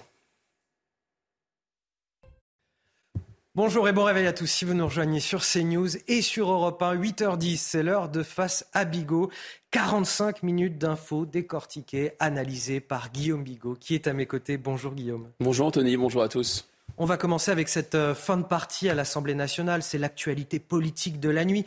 Le rideau est donc tombé à minuit sans même que les députés n'aient pu étudier l'article 7 de la réforme des retraites, article qui porte l'âge légal de départ à la retraite à 64 ans, qui cristallisait pourtant toutes les oppositions. Quelle surprise, me direz-vous, Guillaume Bigot, tant l'atmosphère a été euh, chaotique ces deux dernières semaines. Je dis ça bien sûr avec ironie, ambiance déplorable, marquée par l'outrance de la NUPES, l'indécision des républicains, une majorité euh, clairement en difficulté. L'exercice démocratique est loin d'avoir été brillant. Je vous propose le résumé de cette dernière soirée avec Maxime Lavandier. Un chant qui sonne comme une victoire pour les députés de la France insoumise. L'Assemblée nationale a conclu hier soir à minuit sans vote l'examen en première lecture du projet de réforme de la retraite. Une stratégie payante des insoumis qui, de par les nombreux amendements déposés, n'a pas permis les débats sur le report de l'âge légal à 64 ans. Puisque le gouvernement a décidé de bloquer l'Assemblée nationale, alors ça sera la rue, les millions de manifestants qui, dès le 7 mars, je l'espère, bloqueront ce gouvernement. Une stratégie qui cependant divise au sein de la NUPES, à l'image des communistes qui souhaitaient ce débat. Nous regrettons profondément que nous n'ayons pu débattre de l'article 7, qui est le cœur de cette réforme. Après deux semaines de débat, les échanges se sont terminés comme ils ont commencé, dans une grande tension. Mesdames et messieurs les députés insoumis, vous m'avez insulté 15 jours. Vous chantez, mais vous m'avez insulté. Personne n'a craqué. Personne n'a craqué. Et nous sommes là devant vous pour la réforme. Pour l'opposition aussi, ces tensions dans l'hémicycle et la stratégie de la France insoumise ne passent pas. Ils ont euh, favorisé le fait qu'on n'aille pas au fond, qu'on ne débatte pas des vrais sujets, des vraies questions. Ils ont confisqué euh, ce débat. C'est quelque part une atteinte grave à la démocratie. Cette tension permanente, faite de hurlements, euh, d'insultes, de menaces, de mise en cause personnelle, elle est euh, insupportable et inacceptable. Le texte est désormais attendu au Sénat le 28 février. Je ne sais pas si on a ouvert le compte pénibilité d'Olivier Dussopt, mais en tout cas, sa voix était extrêmement rocailleuse dans ce reportage. Je voudrais vous soumettre, euh, Guillaume Bigot, un, un, tweet de Laurent Berger, secrétaire général de la CFDT, qui commande justement la fin de ces débats à l'Assemblée nationale. Des millions de manifestants, dit-il, contre les 64 ans, dans un bel exercice démocratique empreint de calme, de dignité et de responsabilité. Vous voyez venir la suite, Guillaume Bigot. Pendant ce temps, l'Assemblée nationale donne un spectacle désolant au mépris des travailleurs Qu'est-ce que vous en pensez, euh, Guillaume Bigot? Euh, Laurent Berger absolument, a absolument raison, mais, on peut se demander ce qui est, étrange. Alors, bon, vous soulignez euh, la séquence où, le ministre du Travail a quasiment plus de voix et qu'est-ce qu'il qu'est-ce qu'il dit? Il dit nous n'avons pas craqué, mais on sent effectivement que ces cordes vocales pourraient lâcher. Les, cordes vocales ont craqué déjà. une minute de plus, les cordes vocales craquent. Et surtout, il est dans un tel état, lui, qui est a priori l'incarnation de la technocratie euh, macronienne, qui veut remplacer le gouvernement des choses par l'administration, enfin le gouvernement des hommes par l'administration des choses, qui veut être calme, posé, qui incarne une, une, une ligne de juste milieu. Il a manifestement totalement perdu son sang-froid, il est, il est rouge comme une tomate. Et en fait, on peut se dire que chacun des acteurs de l'Assemblée euh, considère avoir gagné. Alors c'est manifestement le cas pour la France insoumise.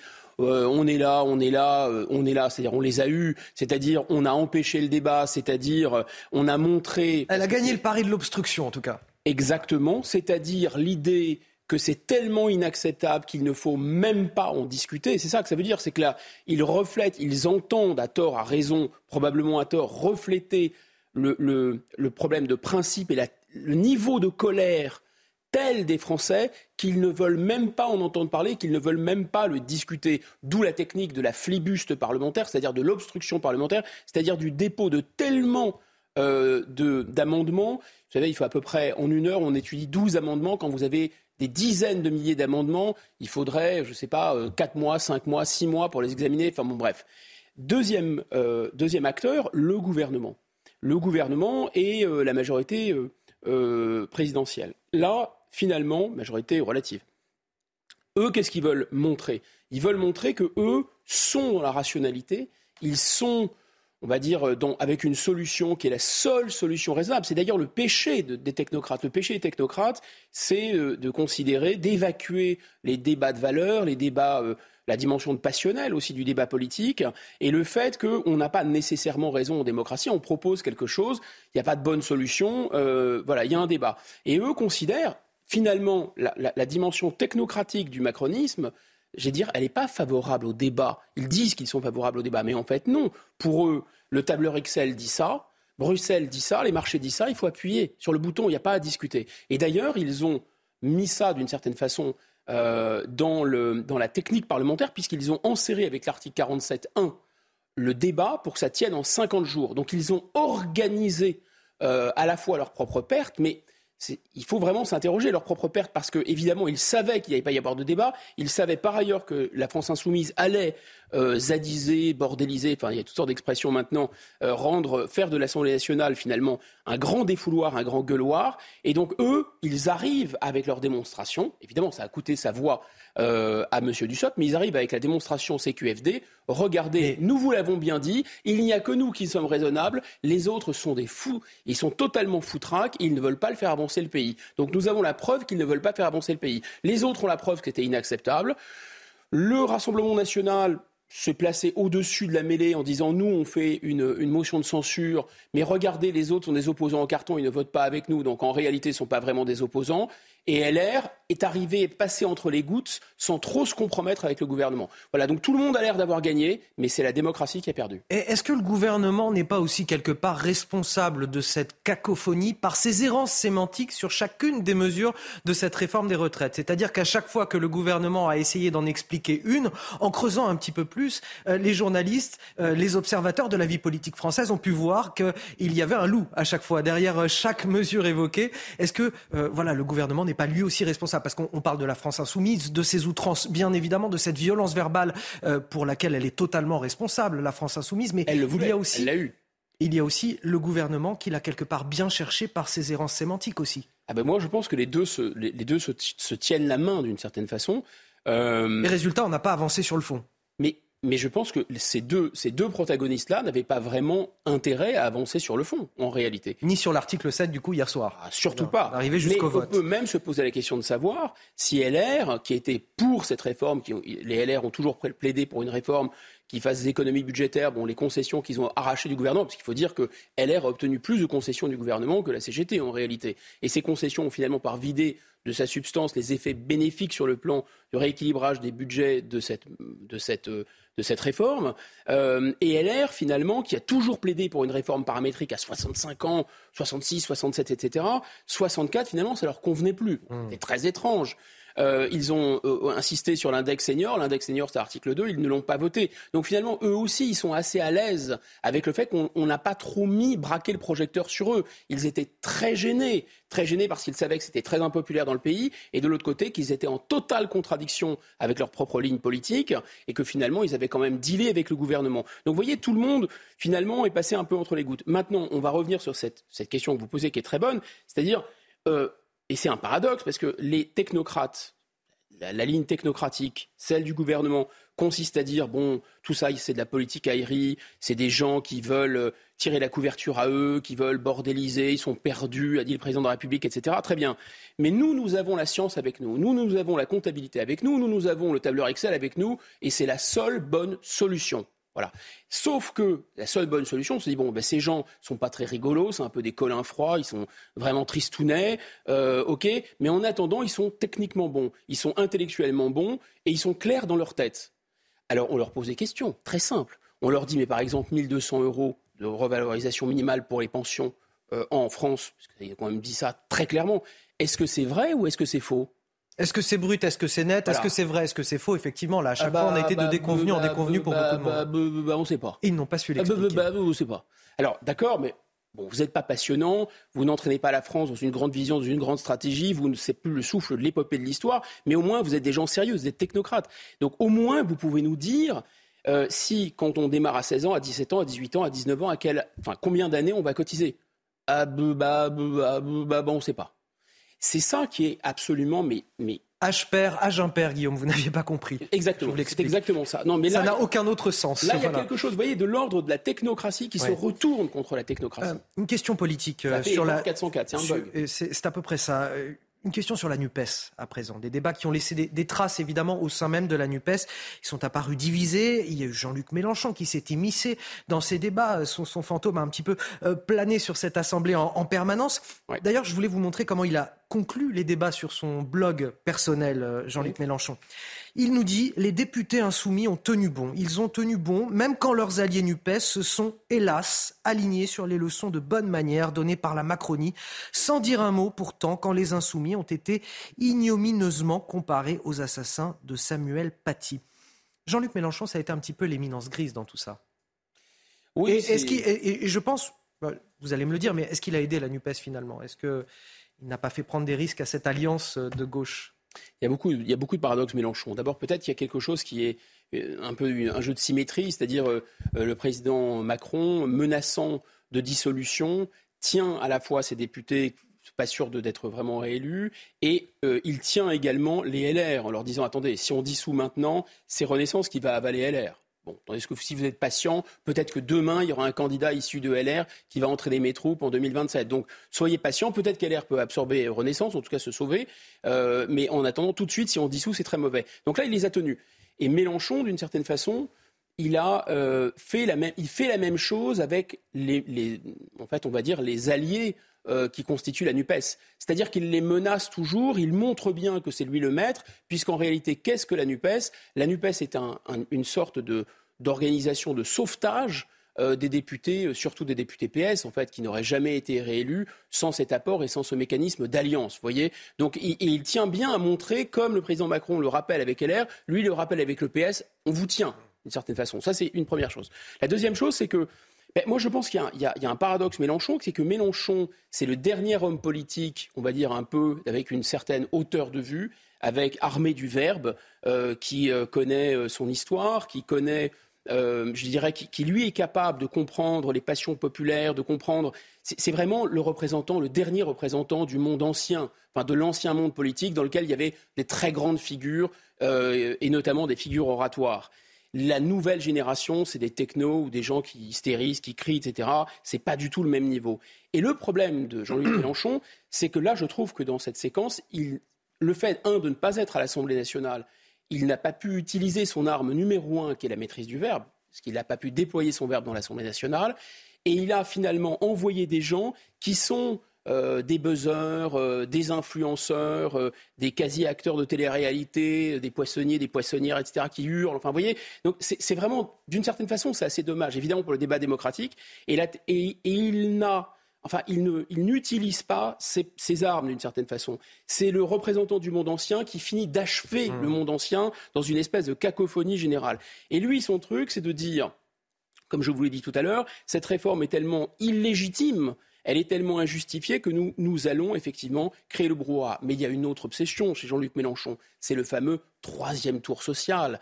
Comme il n'en peut plus et il n'en peut mais de perdre les présidentielles, je ne vais pas au deuxième tour, c'est un scandale, on m'a volé le deuxième tour, et puis je ne suis pas au deuxième tour, euh, vraiment je n'ai rien à faire avec eux, on s'en désintéresse sauf éventuellement encore à faire son, théâtre de l'antifascisme, comme dirait Jospin, il y a l'idée qu'on va se venger à l'Assemblée nationale. Donc, élisez-moi Premier ministre, souvenez-vous. Alors bon, on n'a pas suffisamment de députés pour être élu Premier ministre, c'est pas grave. Enfin, élu Premier ministre, c'est évidemment une, folie. Ça veut dire simplement qu'il rêvait d'avoir une majorité euh, NUPES et d'avoir, de contraindre le chef de l'État à le nommer lui à Matignon. Et là, qu'est-ce qu'il fait? Alors, je pense que le fait de ne pas être à l'Assemblée, on doit davantage, me semble-t-il, l'interpréter comme un signe de mégalomanie. C'est-à-dire que ce n'est pas de son niveau, ce n'est plus de son niveau d'être un député. Hmm. Quand on regarde de près, pas le temps d'en parler, mais le mécanisme de, ça ressemble à un parti politique, mais ce n'est pas un parti politique euh, LFI. C'est-à-dire qu'en fait, c'est un parti politique Canada Dry. Il y a une, une, association de financement dans laquelle il y a Mélenchon, et euh, quatre personnes, c'est-à-dire sa famille. Donc tout ça est tenu vraiment vissé, verrouillé. Lui, c'est le maître absolu. Et finalement, il donne les consignes de l'extérieur. Il a dit bombardez-les. Pourquoi? Pour le troisième tour social. Et le troisième tour social, qu'espère-t-il? C'est ça qui est très inquiétant. Euh, Marine Le Pen, elle a, choisi la stratégie inverse. C'est-à-dire qu'elle elle est à l'intérieur de l'Assemblée pour mener les débats, n'est plus présidente de son parti, mais finalement, c'est quand même elle qui tient les rênes à l'Assemblée. On va en parler justement de Marine Le Pen, puisque je vous disais tout à l'heure que le rideau euh, s'est fermé à, minuit, mais pas véritablement, puisqu'il y a eu cette motion de censure du Rassemblement. ah oui, c'est ça. Il y a eu cette motion de, censure du Rassemblement national contre le gouvernement. Euh, elle a été rejetée un petit peu avant 3 heures du matin. Elle a été étudiée après minuit, débattue après minuit. Sans surprise là aussi, elle n'a été soutenue que par 89 voix. Une motion qui était donc défendue par Marine Le Pen, qui visait, selon elle, à, clarifier euh, les positions de chacun. Voilà ce qu'elle a euh, tweeté par la suite. Après avoir refusé de voter la motion référendaire, la NUPES trahit une deuxième fois les Français et ses électeurs en refusant de censurer le gouvernement sur la réforme des retraites qui va bouleverser la vie de nos compatriotes. Cette nuit, la gauche a abandonné le peuple. Alors effectivement, est-ce que selon vous, Guillaume Bigot, elle a vraiment servi à quelque chose, cette motion de censure euh, de Marine Le Pen?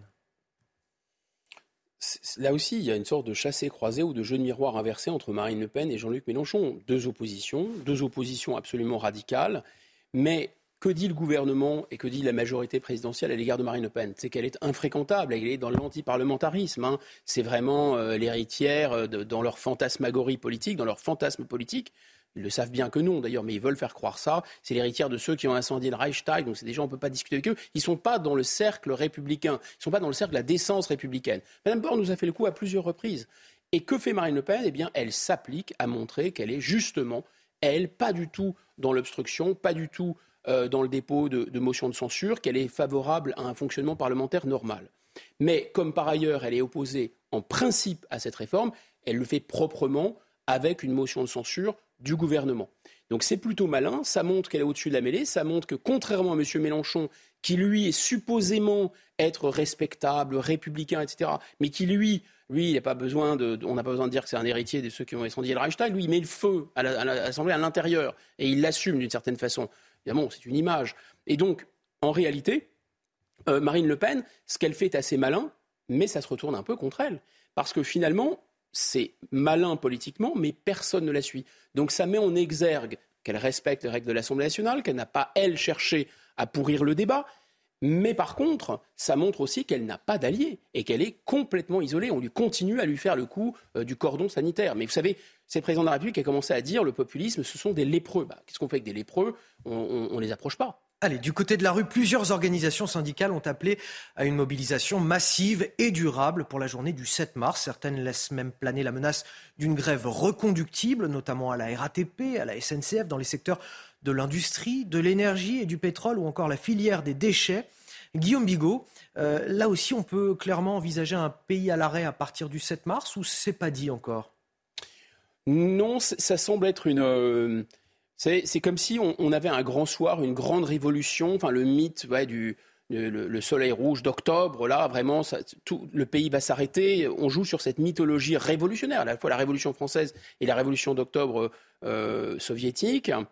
Mais en même temps, c'est à, la mode, euh, on va poser un jour de congé. Vous voyez, c'est à la mode euh, Société des loisirs RTT. C'est-à-dire qu'en fait, on va foutre le bordel, mais mettez ça dans votre agenda quand même, et on se prépare pour faire un, bordel qui va durer juste, 20, juste 24 heures, ou même juste le, temps de, la, journée ouvrée. C'est-à-dire qu'en fait, c'est un bordel qui est compatible avec euh, les agendas électroniques, c'est un bordel qui est compatible avec le télétravail, c'est un bordel qui est compatible avec, vous avez le temps de vous organiser avec vos nounous, vous voyez ce que je veux dire? Enfin, c'est pas du tout, on n'est pas du tout dans, ça joue sur cette idée de, on va tout bloquer, les termes font peur, si vous voulez. Euh, ça va permettre à chacun finalement de s'organiser en amont. C'est-à-dire on est, on, est, au courant depuis euh, des semaines que cette journée du 7 mars va arriver.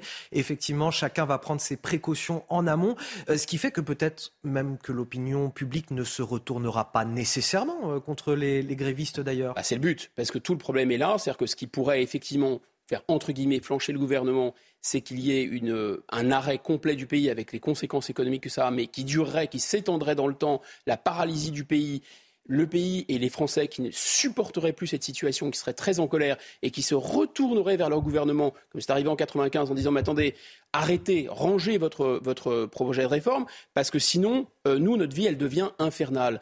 Et donc, les Français, c'est un risque, ne, ne, reporteraient pas cette responsabilité sur les organisations syndicales, mais sur le gouvernement. Ça, oui, ça pourrait faire flancher le gouvernement. Maintenant, un bordel qui dure juste une journée, je crains que non. Et ce chiffre pour finir, 59% des Français plébiscitent la stratégie des syndicats qui prévoit de mettre la France à l'arrêt le 7 mars, selon un sondage euh, Le Figaro, Doxa Blackbone pour euh, le journal Le Figaro. Voilà qui conclut cette euh, page très politique. On va parler de l'affaire Palmade avec vous, Guillaume Bigot, dans un instant. Mais tout d'abord, à 8h30 sur CNews et sur Europe 1, c'est le rappel de l'actualité. Et c'est avec vous ce matin, Elisa Lukavski.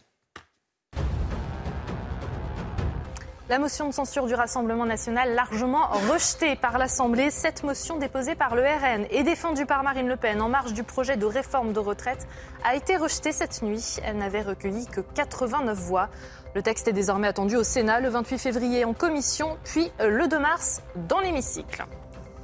Les Galeries Lafayette en redressement judiciaire. L'homme d'affaires bordelais Michel Oyon va placer en redressement judiciaire les 26 magasins qu'il contrôle en France pour, je le cite, les protéger de toute attaque. L'entrepreneur a assuré pourtant que leur situation était saine. L'empire commercial de Michel Oyon est en pleine tourmente avec la liquidation de l'enseigne Camailleux en septembre et le placement en redressement judiciaire du groupe euh, Gosport en janvier. Le prix du gaz naturel est redescendu hier à son plus bas niveau. Depuis août 2021, les prix du gaz ont chuté. Alors plus bas niveau hein, depuis 18 mois pour le gaz européen et depuis près de 2 ans et demi pour le gaz américain. Ils atteignaient hier les 48,90 euros le mégawattheure. Les craintes de pénurie causées notamment par le rôle crucial de la Russie comme fournisseur de l'Europe, alors que Moscou a été, a été sanctionné par l'Occident après l'invasion de l'Ukraine, se sont donc apaisées. Face à Bigot sur CNews et sur Europe on revient, comme je vous le disais, sur l'affaire Palmade. Une semaine après le grave accident de la route qu'il a provoqué sous l'emprise de la cocaïne, l'humoriste a été mis en examen, assigné à résidence à l'hôpital et placé sous bracelet électronique. Pierre Palmade échappe donc à la prison, du moins provisoirement, puisque le parquet de Melun a fait appel de la décision et requiert son placement en détention provisoire. Les derniers développements de cette affaire, c'est avec Célia Judas et Célia Barotte. C'est dans cet hôpital de Villejuif, au service d'addictologie, que Pierre Palmade est désormais assigné à résidence, sous surveillance électronique. L'idée, c'est de se dire, à la fois, euh, on va le priver de sa liberté quand même dans une bonne partie, et en même temps, on va l'obliger à se soigner de la cocaïne, qui est au cœur de ce procès. Pour Pierre Palmade, le conducteur du véhicule, le chef d'homicide involontaire a été retenu dans la mise en examen. Le parquet de Melun, qui a initialement requis le placement en détention provisoire, a annoncé hier faire appel de son assignation à résidence. La Cour d'appel aura 15 jours pour rendre une décision et dire si, euh, si, oui ou non finalement la décision qui a été rendue par le juge euh, des libertés et de la détention est la bonne ou pas. Et donc Pierre Palmate peut tout à fait finalement être placé en détention provisoire dans les jours prochains. Les deux passagers du véhicule, eux, déférés hier pour non d'assistance à personne en danger, ont finalement été placés sous le statut de témoin assisté. La juge d'instruction en a décidé autrement puisqu'elle a estimé qu'il n'y avait pas les éléments nécessaires pour le placer euh, en, le mettre en examen. Qu'officiellement, il a quand même un statut au sein de, ce dossier, mais qui n'est pas réellement celui d'un mise en cause. Les prochaines investigations devront permettre de déterminer la responsabilité des protagonistes. Guillaume Bigot, c'est vrai que depuis le début de la semaine, euh, tous les médias parlent euh, en boucle de cette affaire. Et je voulais qu'on prenne un peu de hauteur avec vous, euh, essayer de comprendre pourquoi cette affaire fascine les Français. Est-ce que ça a trait à la, personnalité de Pierre Palmade, qui jusque-là était probablement l'une des personnalités préférées des Français, certainement dans le, top 20 des personnalités préférées des Français. Est-ce que c'est aussi parce que euh, cet accident, c'est un accident du quotidien qui touche très très durement euh, une famille qui était dans la voiture, qui était en face de celle de Pierre Palmade, et que ça aurait pu toucher n'importe qui? Quels sont les ingrédients qui font de cette affaire une affaire fascinante, en quelque sorte, pour les Français aujourd'hui je crois que tous les ingrédients sont, réunis. Peut-être pour commencer, avoir une pensée pour cette, euh, cette, famille, parce que la foudre est tombée sur eux. On est vraiment dans une souffrance, une désolation inimaginable. Et on va en reparler dans quelques instants. Euh, d'abord, c'est la boîte à fantasmes, parce que vous l'avez dit, c'est quelqu'un d'extrêmement connu, de très populaire, euh, un people, comme on dit. Ensuite, parce qu'il est question de transgression, de drogue il est et, il est question de, en plus de, sexe euh, extrême. Il est question aussi de, euh, de, gens euh, finalement qui sont à l'opposé de ça, une famille absolument lambda, ordinaire, et qui sont d'un seul coup percutés violemment et détruits parce que les uns finalement vivent dans une espèce de, tu sais, c'est le slogan de mai 68, jouir sans entrave, c'est-à-dire je n'ai pas de limite, je fais ce que je veux. Et évidemment, il y a une espèce de symbolique sociologique, on pourrait dire. Le, encore une fois, il y a quelque chose qui est là, comme, d'un côté, vous auriez Pierre, un Pierre Palmade qui devient le représentant à son, corps défendant, à son insu, d'une sorte d'élite qui pourrait faire un peu ce qu'elle veut, qui pourrait euh, aller à la télévision, expliquer tranquillement qu'elle consomme des produits totalement interdits, etc., bénéficier d'une sorte de, oui, de compréhension. je précise qu'il n'a pas été défendu, hein, ni même par ceux qui l'ont. Il n'a pas été défendu. Mais là, je ne suis pas en train de dire que c'est ce qui se passe. Je, dis qu'il y a un risque de fantasme, hmm, de projection, de surinterprétation. Et grosso modo, l'idée aussi que euh, voilà, les, la loi ne serait pas la même pour tout le monde, etc. Mais c'est absolument, évidemment, il faut revenir dans la réalité. Tout ça, c'est une boîte à fantasmes. Je me demande même, poussons le raisonnement, je me demande même si la cocaïne qui était peut-être il y a 30 ou 30 ans, 40 ans, euh, quelque chose qui était, euh, vous savez, c'était les gens de Wall Street, etc., qui prenaient ça, c'était très très cher. Aujourd'hui, c'est démocratisé complètement. De la même façon, euh, une espèce de, dérèglement dans les comportements sexuels. Enfin, si on voit, il y a des espèces de, vous savez, les trucs Jackie, Michel, etc., tous ces trucs-là sont partout dans la société. Donc finalement, il y a quelque et chose. Et pareil, là aussi, il ne faut pas, faut pas non plus lier au, comportement sexuel. qui simplement, aussi, il y a un risque. Rien à voir avec la prise de drogue aussi. Hein, Évidemment, il y a un risque de, de projeter euh, sur Enfin, il y a un risque de bouc émissaire, en résumé, de, voilà, d'une expulsion de tout le monde, on finit par expulser euh, ses, propres, ses propres démons. Et puis, pour moi, il y a quand même quelque chose de très simple là-dedans, c'est quand il y a un accident sur l'autoroute, le réflexe naturel et extrêmement malsain de tout le monde, et vraiment on peut dire que ça nous concerne tous, il faut faire un effort sur soi pour ne pas faire ça, c'est de tourner la tête et de regarder, non pas pour se repaître de la douleur des autres, non, c'est un phénomène complexe sur le plan psychologique. On regarde, pourquoi on regarde finalement? Parce qu'on a une sorte de frisson en se disant, mon Dieu, ça pourrait être moi, mon Dieu, on aurait pu aussi être... On, s'assimile à cette douleur. Assez Évidemment, à la douleur de ces gens. Et en même temps, on, a quelque chose de... Voilà, il y a quelque chose de fascinant dans cette extrême douleur. Et, je pense que c'est un effort, enfin, le, moi, ce qui me semble caractéristique de cette situation, c'est que ça renvoie la société au fait qu'elle n'a plus de surmoi. Je pense que ce n'est pas très décent d'en faire des caisses sur cette situation. C'est une situation extrêmement douloureuse, extrêmement complexe. Il faut laisser la justice euh, passer, euh, faire son travail. Et je pense qu'il y a quelque chose là-dedans d'un voyeurisme assez malsain qui concerne tout le monde, finalement. Et, à mon avis, on devrait arrêter de, regarder par le petit trou de la serrure pour voir des choses qu'on ne verra pas, d'ailleurs, de toute façon, parce que c'est une projection très fantasmagorique et, on rappelle qu'il y a trois véritables victimes dans cette affaire. Une femme enceinte qui a perdu son enfant, qui est aujourd'hui euh, dévastée. Euh, un homme et son fils de 6 ans qui sont toujours en, réanimation dans un état grave. Une de nos journalistes, justement, a pu s'entretenir avec euh, des membres de leur famille qui se relaient chaque jour en ce moment à leur chevet. Enquête et récit de Jeanne Cancard. Une semaine après l'accident qui a eu lieu sur cette route de Seine-et-Marne, l'état de santé des victimes reste inquiétant. Selon les membres de la famille que nous avons rencontrés, le conducteur du véhicule est toujours plongé dans le coma et présente de multiples fractures, notamment au niveau du pied, des jambes, du bras et de l'épaule. Ce père de famille de 38 ans a déjà subi plusieurs opérations et une septième devrait prochainement avoir lieu. À ce stade, d'après sa famille, les médecins ne savent pas s'il pourra remarcher normalement. Son fils de 6 ans, qui était le passager arrière au moment de l'accident, est lui sorti du coma. Toujours selon nos informations, en raison de sa mâchoire cassée, il ne peut ni manger, ni boire, ni parler normalement. Concernant la troisième victime, la passagère avant, son état de santé est jugé moins inquiétant, mais la jeune femme de 27 ans reste hospitalisée. L'enfant qu'elle portait et qu'elle a perdu après l'accident devait naître au mois de mai, après plusieurs tentatives de fécondation in vitro. Guillaume Bigot, vous vouliez dire un mot pour conclure sur cette oui, affaire. ça, m'est apparu que ça, illustrait cette parole assez puissante des évangiles, vous savez, c'est-à-dire certains louent, lient des lourds fardeaux sur les épaules des uns et ne bougeraient même pas du petit doigt. C'est-à-dire qu'effectivement, on voit bien que euh, notamment Pierre Palmade était coché à toute cette moraline. Euh, en disant euh, voilà les, les, uns et les autres, vous devez faire ça, vous devez mettre le masque, vous devez faire ci, vous devez faire ça, vous devez être accueillant avec les migrants. Et en réalité, il y a une, imposition de morale qui ne s'applique pas à eux-mêmes. Je pense que c'est ça le fond de l'affaire aussi. Vous voyez, c'est quelque chose en disant, bah, nous, nous, on fait un peu ce qu'on veut. Et je pense que c'est pas vrai. Euh, Pierre Palmade, comme voilà, tous les citoyens, sont soumis à la loi. La morale, il en est question aussi quand on agresse les élus. Et de ce point de vue-là, les agressions, les violences envers les élus ont augmenté de 15% l'an dernier. Ce sont les, chiffres de l'Association des maires de France. Violences physiques, menaces envers les familles, harcèlement sur les réseaux sociaux. Tout y passe. 1500 agressions ont été recensées en 2022. Illustration à Ligné, près de Nantes, une petite commune de seulement 5200 habitants. C'est un reportage signé Jean-Michel Decaze.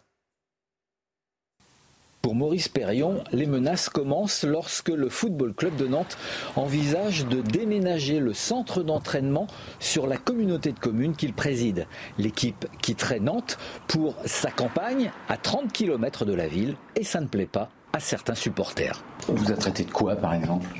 Ah, mais de vendu. Euh, on m'a bien sûr dit que, que je touchais de l'argent, évidemment. Presque des menaces, donc de, pas de mort, mais presque.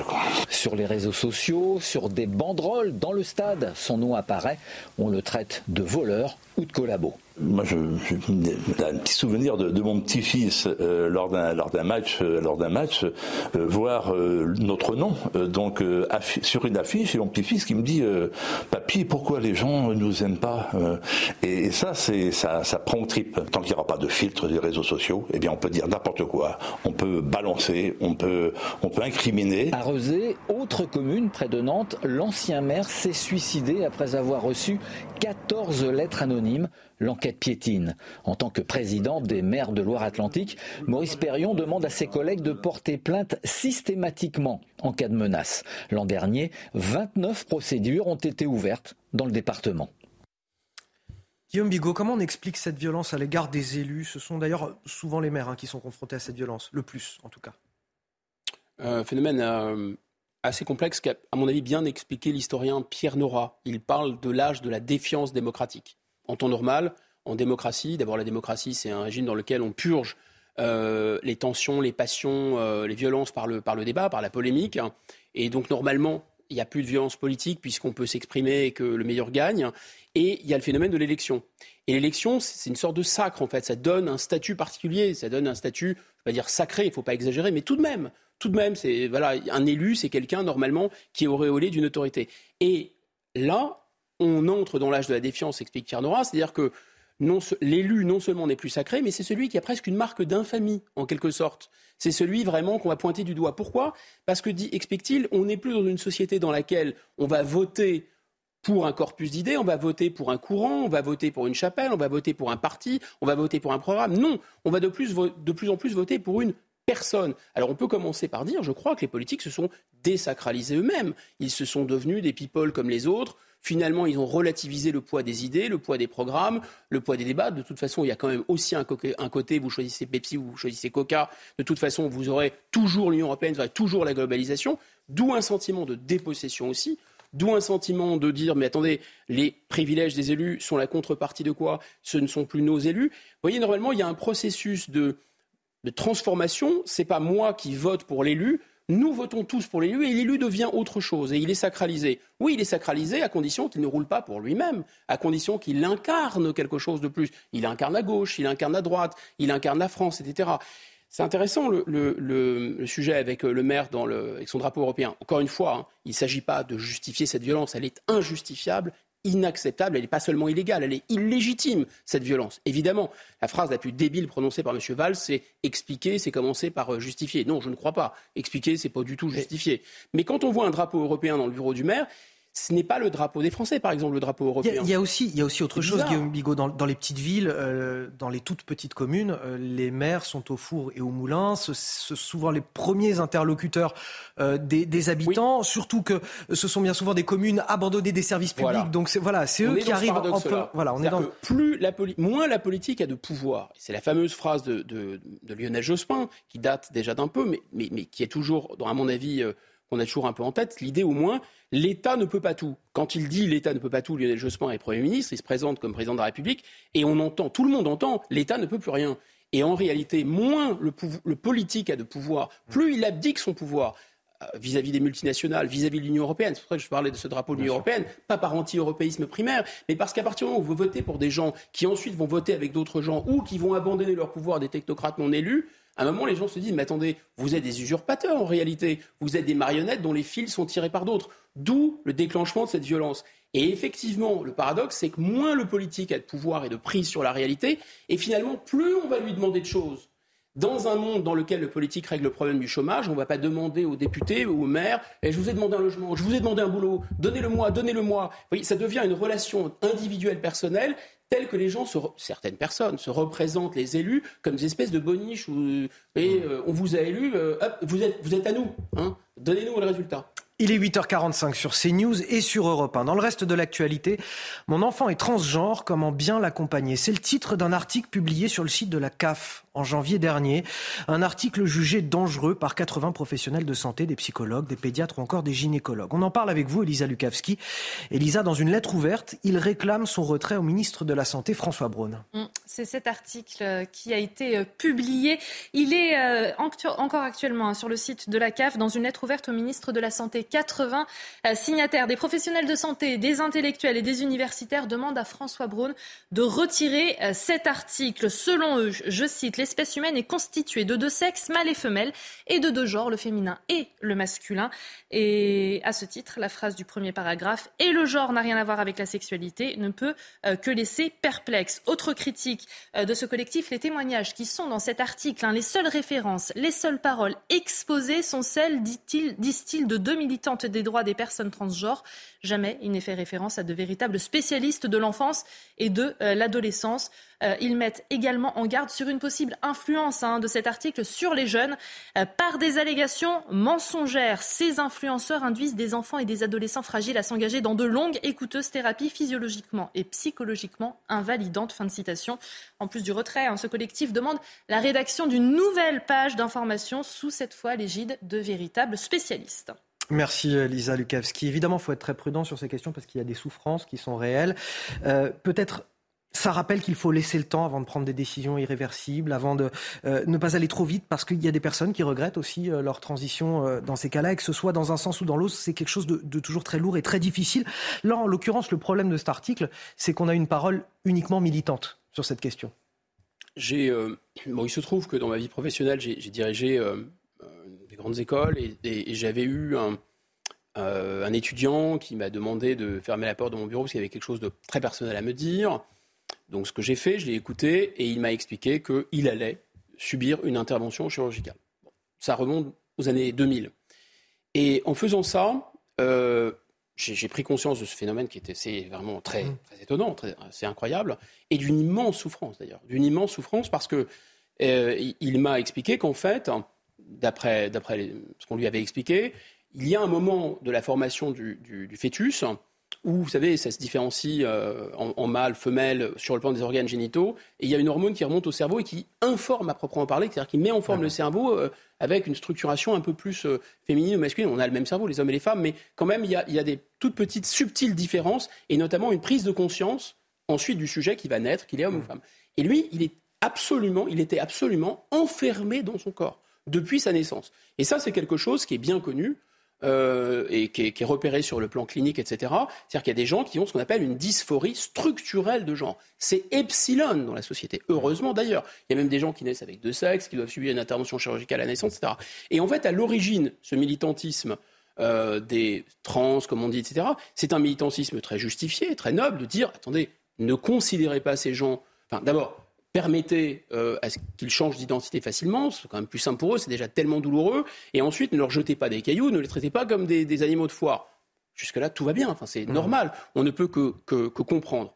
Là où ça pose un problème, c'est qu'on passe de la dysphorie de genre structurelle excessivement rare à une dysphorie de genre qui est assez repérée aussi par la littérature, euh, euh, disons, clinique, médicale, c'est le fait qu'à l'adolescence, il y a une interrogation, il peut y avoir un flottement sur le genre, mais c'est très différent. Là, c'est plutôt de l'ordre symbolique que de l'ordre sexuel.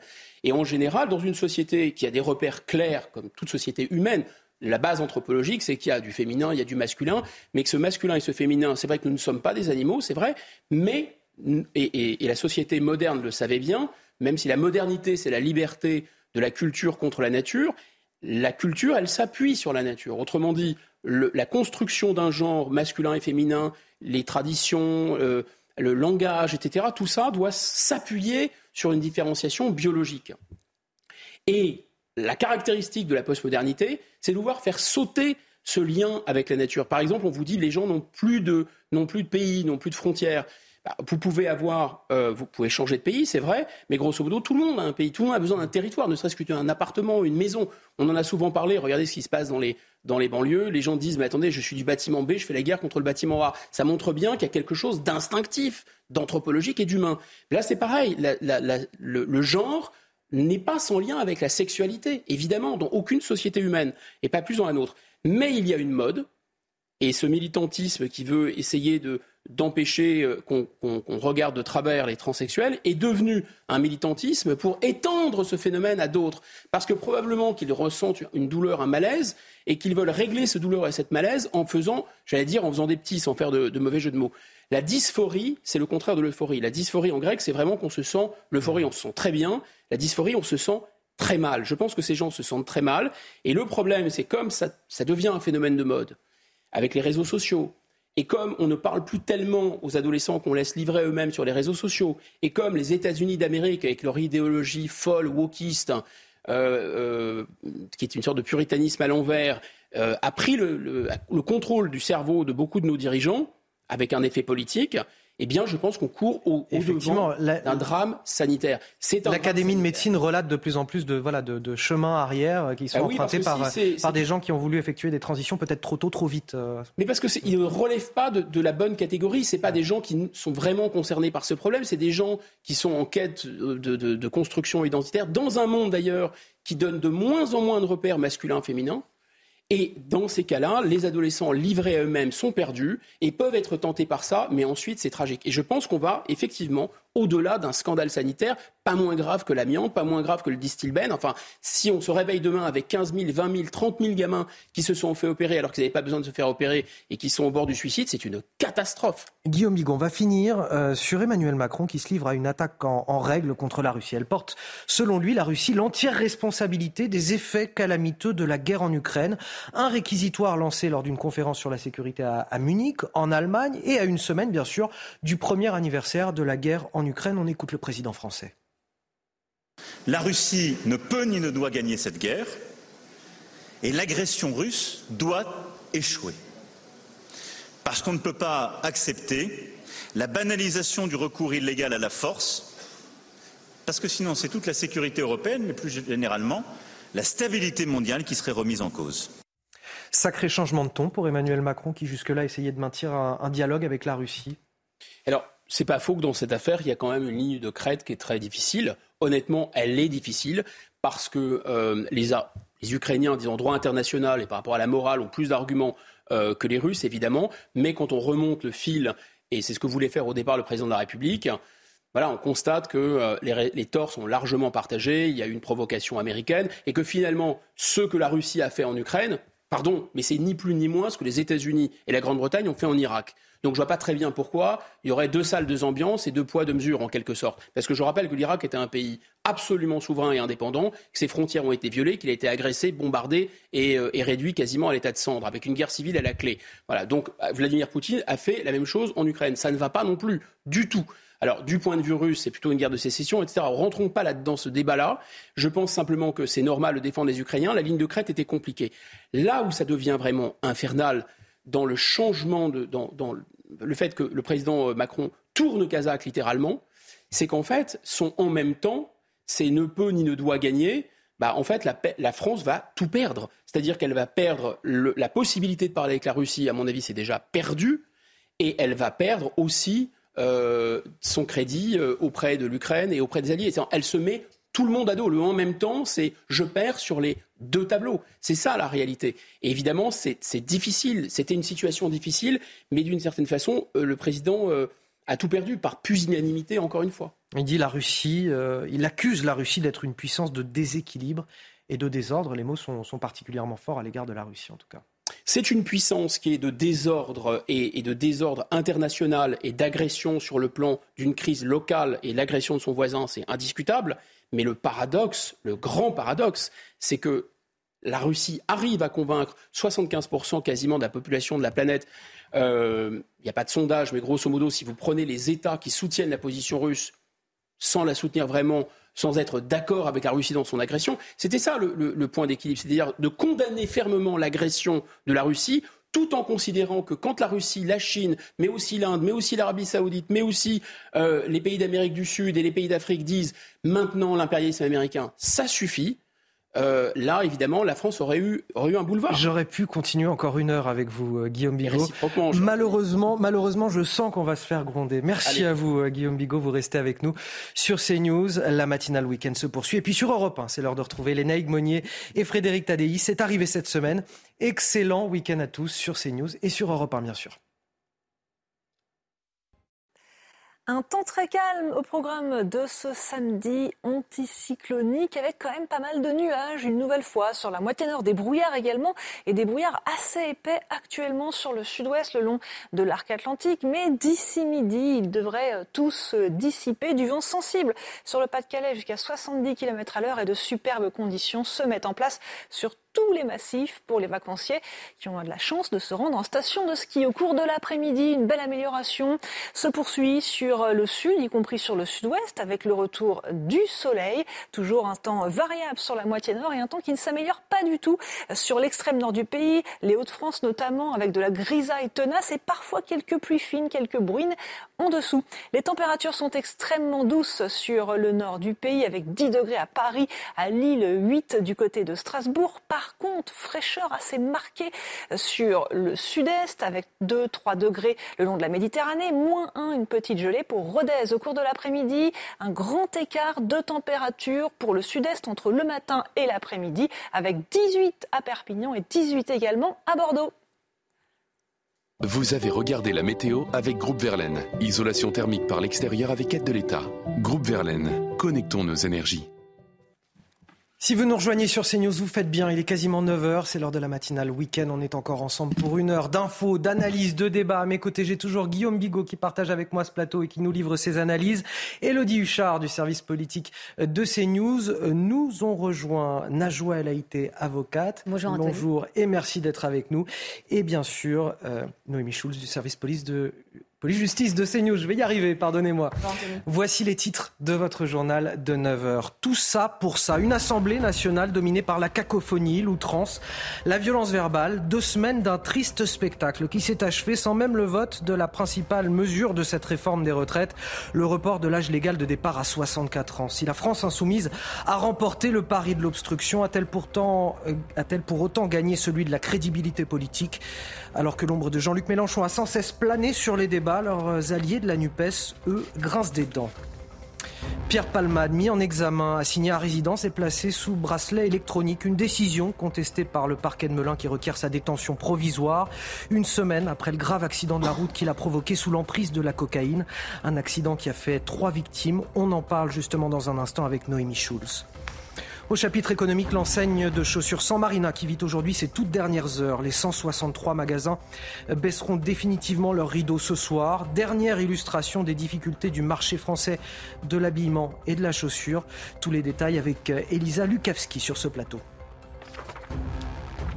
Allez, fin de partie à l'Assemblée nationale. Le rideau est tombé à minuit sans même que les députés n'aient pu étudier l'article 7 de cette réforme des retraites. C'est bien sûr cet article qui porte l'âge légal de départ à 64 ans et qui cristallise toutes les oppositions. Quelle surprise, me direz-vous, tant l'atmosphère a été euh, chaotique ces deux dernières semaines. Ambiance déplorable, marquée par euh, l'outrance de la NUPES, l'indécision des républicains, une majorité en difficulté.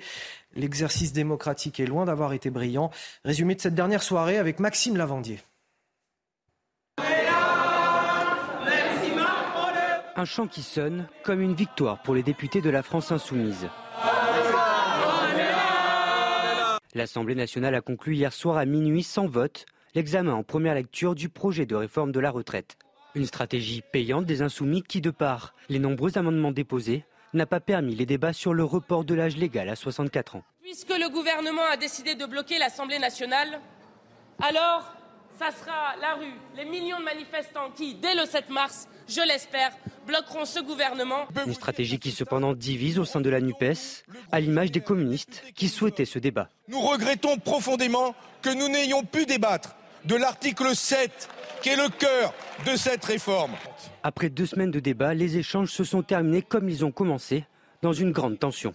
Mesdames et messieurs les députés insoumis, vous m'avez insulté 15 jours. Vous chantez, mais vous m'avez insulté. Personne n'a craqué. Personne n'a craqué. Et nous sommes là devant vous pour la réforme. Pour l'opposition aussi, ces tensions dans l'hémicycle et la stratégie de la France insoumise ne passent pas. Ils ont euh, favorisé le fait qu'on n'aille pas au fond, qu'on ne débatte pas des vrais sujets, des vraies questions. Ils ont confisqué euh, ce débat. C'est quelque part une atteinte grave à la démocratie. Cette tension permanente, faite de hurlements, euh, d'insultes, de menaces, de mise en cause personnelle, elle est insupportable et inacceptable. Le texte est désormais attendu au Sénat le 28 février. Et on est donc avec euh, Philippe Ballard, député du Rassemblement national de, l'Oise. Bonjour et merci d'être avec nous euh, ce matin, Philippe Ballard. Euh, beaucoup ont reconnu un, sans faute du Rassemblement national pendant ces débats. D'autres ont, ont, estimé qu'il était tout simplement absent. Est-ce que vous, vous avez des regrets, Philippe Ballard, sur ce qui s'est passé ces deux dernières semaines et surtout sur l'attitude de votre parti et de vos députés? Non, aucun regret. Euh, cette nuit, les masques sont tombés. J'ai envie de dire euh, une, nouvelle fois, il y avait une façon très simple hein, de s'opposer à ce projet euh, de réforme des retraites, c'était de voter la censure. Alors évidemment, les députés Rassemblement national autour de Marine Le Pen l'ont fait. La majorité l'a pas fait, mais là il y a une cohérence intellectuelle, si je puis dire. Et puis de l'autre côté, vous avez la Nupes avec LFI qui sont en fait les complices de la Macronie. On l'a vu lors de la présidentielle, puisqu'ils ont appelé à faire barrage à Marine Le Pen lors des législatives, à ne pas voter au deuxième tour un candidat du Rassemblement national. Et puis même en janvier dernier, il y a quelques semaines, euh, il y avait des législatives partielles, quatre législatives partielles. On était déjà dans le débat sur euh, les retraites. Et là, qu'est-ce qu'ils ont fait? Eh bien, ils ont appelé, quand ils n'avaient pas de candidat au deuxième tour, à voter pour le candidat de la majorité euh, présidentielle. Voilà. Les masques sont tombés. Je ne parle pas des LR qui, eux, n'avaient qu'une envie, c'est qu'on arrête le plus tôt possible ce débat parce que, selon la confidence de certains d'entre eux, vous savez, quand ils retournent dans nos circonscriptions, ils seront quand même tirés les oreilles s'ils votent ce projet de, réforme. Donc voilà, les choses sont claires. Il n'y a qu'une opposition constructive, ferme à Emmanuel Macron, c'est euh, Marine Le Pen et c'est le groupe Rassemblement national à l'Assemblée je voudrais vous soumettre, euh, Philippe Ballard, ces euh, propos de Laurent Berger, secrétaire général de la CFDT sur Twitter, qui nous dit des millions de manifestants contre les 64 ans dans un bel exercice démocratique empreint de calme, de dignité et de responsabilité. Pendant ce temps, à l'Assemblée nationale, donne un, spectacle désolant au mépris des travailleurs honteux. Est-ce que vous avez conscience, Philippe Ballard, de, l'image désastreuse de l'Assemblée nationale que ces débats ont renvoyé d'abord aux Français Et puis la faute à qui, selon vous? Ah bah, je pense que là, euh, Laurent Berger euh, pointe clairement du doigt euh, la France insoumise. Hein. il a fait plusieurs déclarations à ce sujet. C'est vrai qu'avec leur travail d'obstruction, alors on va rappeler le chiffre des milliers d'amendements qui n'ont même pas permis d'arriver à cet article 7, ce fameux article 7, c'est le pilier de cette réforme, la retraite à 64 ans. Ils ont pollué les débats. En fait, c'est une opposition de pacotille. la France insoumise, ce sont des clowns, c'est des bouffons, c'est des branquignoles. on se demande à quoi ils servent dans l'hémicycle. Nous, on avait des déposé 200, euh, un peu plus de 200 euh, amendements, mais vous savez, nous, on a notre propre projet. Hein, c'est le projet de Marine Le Pen lors de la campagne euh, présidentielle. C'est en trois points, c'est très clair. Si vous avez commencé à travailler entre 17 et 20 ans, vous pouvez partir à 60 ans. Ensuite, on ne touche pas à l'âge légal à 62 ans et pour une retraite à taux plein, c'est le troisième point, eh bien on compte en annuité. Voilà, c'est très clair, c'est très simple. Moi, je relisais euh, il y a quelques instants le projet du gouvernement, mais on n'y comprend strictement rien. Euh, si vous avez commencé à travailler à 18 ans, il vous faut 44 annuités. Si vous avez commencé à travailler à 20 ans, il vous en faut 43. Euh, je, chez les je vous confirme, Philippe Ballard, qu'on en a débattu effectivement toute la semaine de cette, de, de, de cette imprécision du gouvernement, tant sur les carrières longues d'ailleurs que sur les, les, 1200 euros euh, bruts ou nets euh, euh, pour tous les retraités touchant un SMIC ayant cotisé leurs 43 annuités. Merci à vous Philippe Ballard d'avoir témoigné ce matin sur CNews, député du Rassemblement national de l'Oise. Élodie Huchard du service politique de CNews, vous êtes avec nous en plateau. Ces débats ont effectivement laissé des traces. Alors il y a eu l'image de l'Assemblée nationale, mais même au sein de la NUPES. Dans les débats, ils sont apparus divisés. Jean-Luc Mélenchon s'est immiscé aussi dans ces débats alors qu'il n'est pourtant pas élu euh, député. Il a été en quelque sorte un, fantôme au sein de cette Assemblée en permanence. Oui, parce que Jean-Luc Mélenchon, il veut continuer euh, à peser. Il le fait beaucoup dans les manifestations, euh, mais il le fait aussi presque comme s'il était président du groupe de la France Insoumise encore aujourd'hui, alors que ça n'est plus le cas. Et vous l'avez rappelé, il n'est même plus député. L'ANUPS, c'était plus ou moins coordonné pour se dire qu'effectivement, il y avait d'un côté cette obstruction, qu'on laissait l'obstruction le temps que la mobilisation dans les rues prenne, mais qu'à un moment donné, on retirerait les amendements euh, par paquet, milliers par milliers, pour permettre quand même d'arriver jusqu'à l'article 16. C'était une stratégie qui était validée normalement par l'intergroupe de la NUPS et donc par tous les partis euh, qui la composent. Et on a vu assez vite que ça allait coincer du côté des écologistes, euh, des communistes. On nous a dit rapidement, dès la deuxième semaine, on va commencer à retirer des amendements. Oui, mais finalement, LFI semblait beaucoup plus calme là-dessus, n'avait pas vraiment envie d'accélérer les choses. Et on l'a compris quand Jean-Luc Mélenchon a pris la parole sur les réseaux sociaux pour dire justement à propos des communistes, incompréhensible retrait des amendements du PCF. Pourquoi se précipiter à l'article 7 Le reste de la loi ne compte pas. Hâte de se faire battre. Et finalement, ça a été un petit peu le tweet de trop. Finalement, ces députés France Insoumise ont respecté euh, le souhait euh, du patron. Du côté des écologistes, on parle d'un raté stratégique. Du côté du Parti socialiste, on rappelle que normalement, il y avait une stratégie coordonnée et que donc tout cela avait été négocié. Et puis, évidemment, du côté euh, des communistes, et on a entendu Fabien Roussel, on ne goûte pas trop à ce genre de sortie. Et puis, évidemment, Jean-Luc Mélenchon, lui, s'en félicite sur, son blog. Il dit qu'il félicite les députés d'avoir tenu bon. Il est fier de leur résistance euh, sans faille. Mais finalement, la NUPS, qui voulait se démarquer sur ce texte, a surtout montré qu'en interne, personne ne voulait de cette réforme des retraites. Ça, ils sont bien d'accord. Mais que sur la stratégie, finalement, il commençait euh, à y avoir des failles. Et l'omniprésence de Jean-Luc Mélenchon euh, commence à agacer évidemment les alliés de LFI, mais y compris dans son propre parti. Merci Elodie. Najwa El Haïté, qu'est-ce que vous retenez de ces deux semaines de débat euh, cacophoniques? Deux semaines de débat pour rien? Moi, je vais vous dire, euh, moi, je pense que c'est un fiasco parlementaire, mais réellement. C'est-à-dire que moi, quand j'allumais ma télé, je tombais sur des hurlements. Euh, sur des invectives violentes, sur des propos sexistes. Et après, ça a été, moi, je suis plus féministe que ce groupe parlementaire. Enfin, ça devenait euh, totalement ridicule. Et puis à la fin, euh, la fake news concernant euh, l'achat d'actions par la présidente de l'Assemblée nationale. Donc vraiment, tout ça allait dans tous les sens. On n'y comprenait plus rien. Donc ça a été pour moi vraiment un, véritable spectacle, mais dégradant pour l'Assemblée nationale, d'autant que la démocratie représentative est en crise. Et cet épisode n'arrange rien. Et puis, à côté de cela, vous avez les syndicats qui comptaient vraiment sur ce débat euh, parlementaire. On parle de la CGT, mais la CGT euh, qui euh, mène des actions radicales et qui peut mener des actions radicales dans la rue. Eh bien, vous avez la CGT et la CFDT qui comptaient sur ces débats à l'Assemblée nationale pour euh, mener un rapport de force avec le gouvernement. Eh bien, ce rendez-vous parlementaire, démocratique, n'a pas eu lieu à l'Assemblée nationale et je le répète, pour notre plus grand malheur. Guillaume Bigot. En effet, il y a euh, une voilà, il y, a, une sorte de masque qui est tombé et les filles, c'est il y a quelque chose de très anti-parlementaire chez LFI. Enfin, c'est de l'anti-parlementaire à l'intérieur du Parlement, l'antiparlementarisme, pardon, à l'intérieur du Parlement. Et on a deux formes d'ailleurs de, de blocage ou de, le terme exact des constitutionnalistes, c'est de rationalisation du parlementarisme. Du côté du gouvernement, 47-1, on bloque, alors au lieu qu'il y ait le temps de débattre sereinement de quelque chose dont ils disent eux-mêmes, la majorité, c'est le cœur de notre politique, c'est la, la mère de toutes les réformes c'est très important, c'est ça que vous voulez laisser dans l'histoire entre parenthèses, laisser dans l'histoire une réforme des retraites et l'euthanasie, enfin, au secours comme terme de projection euh, des Français sur leur avenir, hein, ça fait peur. Enfin, passons, fermons la parenthèse. Donc si c'est ça vraiment le cœur de votre politique, il faut au moins qu'on ait le temps. Et là, ils l'ont enserré avec le 47.1 dans un temps extrêmement court. Donc ça, c'est la rationalisation du parlementarisme. Et de l'autre côté, LFI, c'est la bordélisation du parlementarisme pour qu'on n'y comprenne rien. Ils estiment que c'est tellement illégitime qu'on n'en parlera pas et qu'on va bourrer d'une certaine façon les urnes avec euh, des amendements. On va avancer si vous le voulez bien. J'ai plein de thèmes à évoquer avec et les deux ensemble, c'est terrible. Dans le reste de l'actualité, on vient bien sûr sur cette affaire Pierre Palmade. Une semaine désormais euh, après le grave accident de la route qu'il a provoqué sous l'emprise de la cocaïne, l'humoriste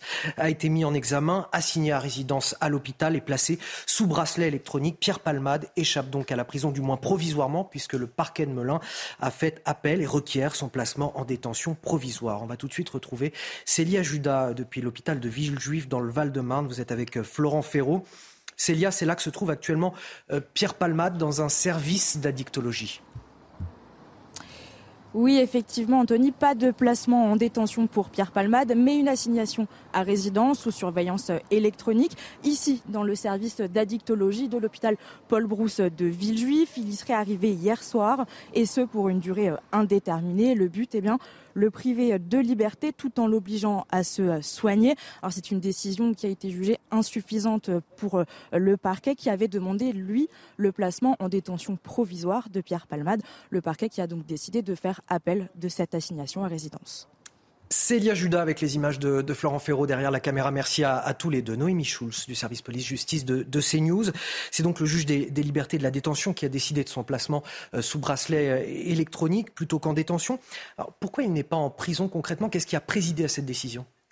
Alors, c'est un débat euh, qui n'était pas public, donc on ne sait pas précisément ce qui s'est dit. on imagine que la défense de Pierre Palmade est arrivée avec un dossier solide pour proposer une alternative à la détention euh, provisoire dans une prison. Euh, et ils avaient sans doute travaillé cette semaine pour chercher effectivement un, hôpital qui serait en mesure d'accueillir euh, Pierre Palmade avec un service d'addictologie. On comprend, ils ont sans doute mis l'accent sur le fait qu'il fallait qu'il soit soigné, que c'est quelqu'un qui est accro à la drogue, à la cocaïne. Il, avait, il a reconnu aussi avoir pris des drogues de synthèse avant de prendre la voiture. Et donc, c'est un dossier qui a été présenté au juge des libertés euh, et de la détention et qui a donc été euh, accepté. Alors on le rappelle, c'est quand même une mesure privative de liberté. C'est comme une assignation à résidence, sauf qu'il n'est pas chez lui, mais il est à l'hôpital.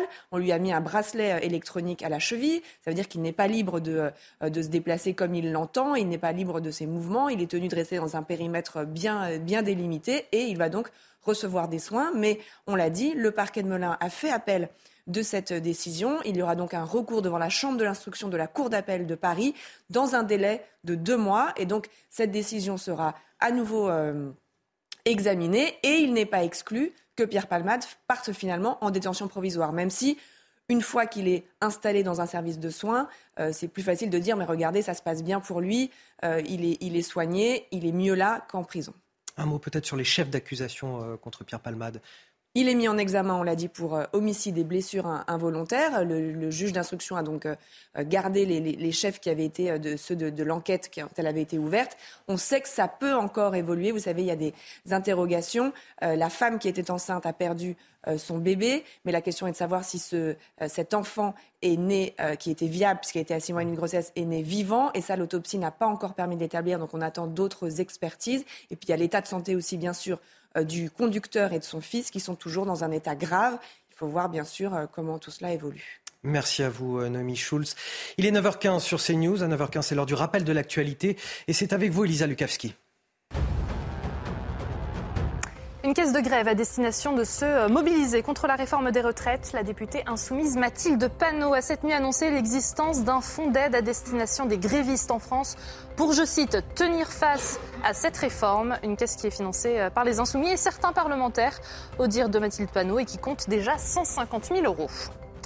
Les Galeries Lafayette en redressement judiciaire. L'homme d'affaires bordelais, Michel Ohaillon, va placer en redressement judiciaire les 26 magasins qu'il contrôle en France pour les protéger de toute attaque. L'entrepreneur a assuré que leur situation était saine.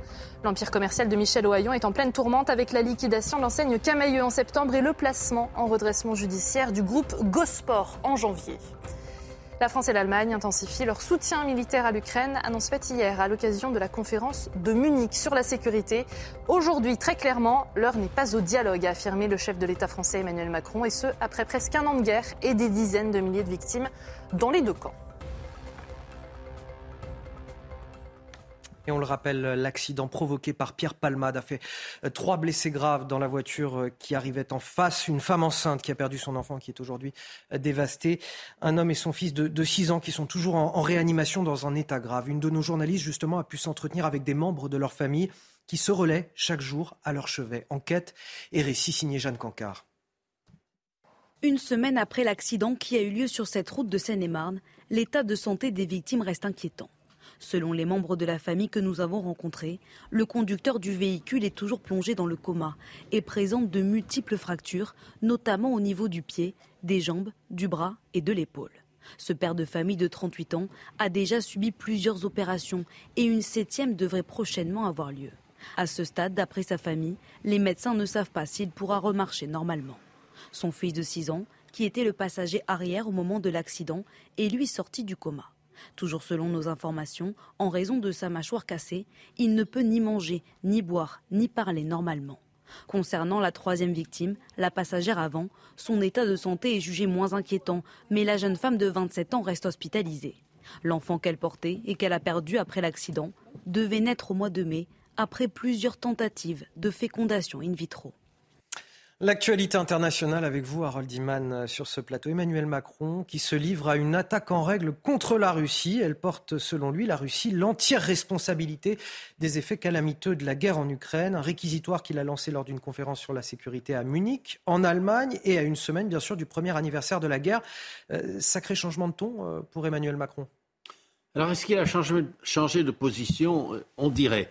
Et lui-même, il s'en explique. Il, a dit qu'auparavant, il voulait croire à ce que disait Vladimir Poutine lors de sa visite il y a un an à Moscou, euh, et je paraphrase le président de la République, Vladimir Poutine m'a dit que les mercenaires du groupe militaire privé Wagner ne, faisaient pas partie de, partie de l'armée russe et étaient même un problème pour l'armée russe. Eh bien non, ils sont à l'avant-garde des crimes de guerre a dit euh, Emmanuel Macron. Donc cet exemple nous donne un peu, je dirais, c'est le symbole du pourquoi il ne faut plus faire confiance à Vladimir Poutine. Et puis euh, le président donne les raisons pour lesquelles euh, Vladimir Poutine est un échec international. Parce que Vladimir Poutine n'a pas compris que l'Ukraine allait résister.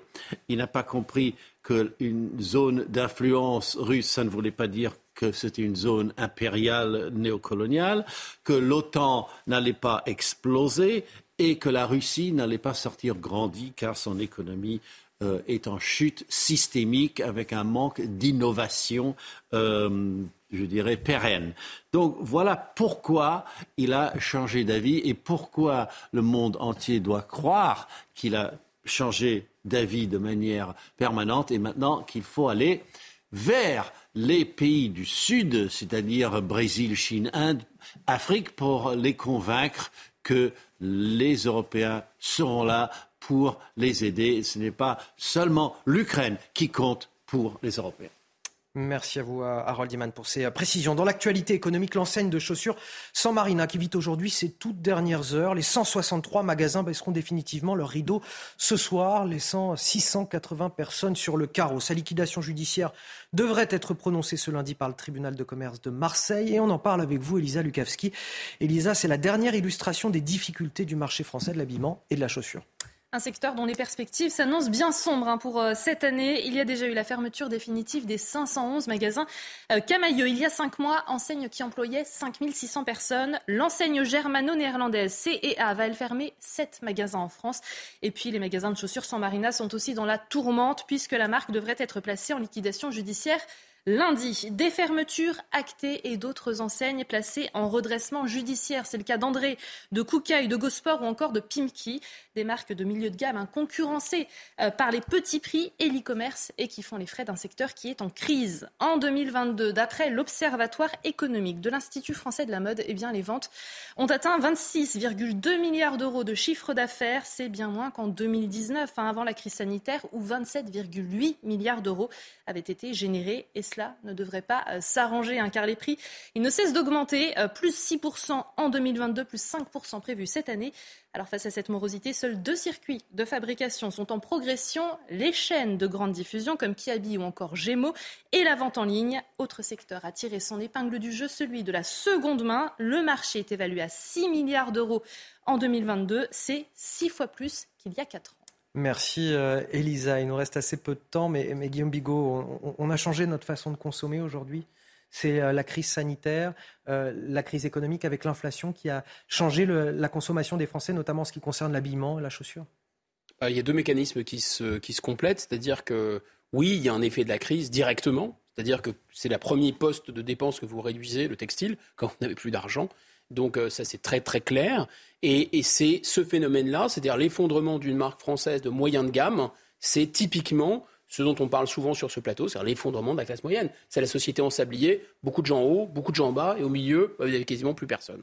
Deuxième phénomène, effectivement, les changements de mode de consommation, c'est-à-dire que on va, euh, il y a des modes, euh, c'est beaucoup moins maintenant euh, stigmatisé d'acheter des choses très très très bas de gamme, et de la même façon, c'est compatible d'acheter bah, du, du, luxe une fois de temps en temps.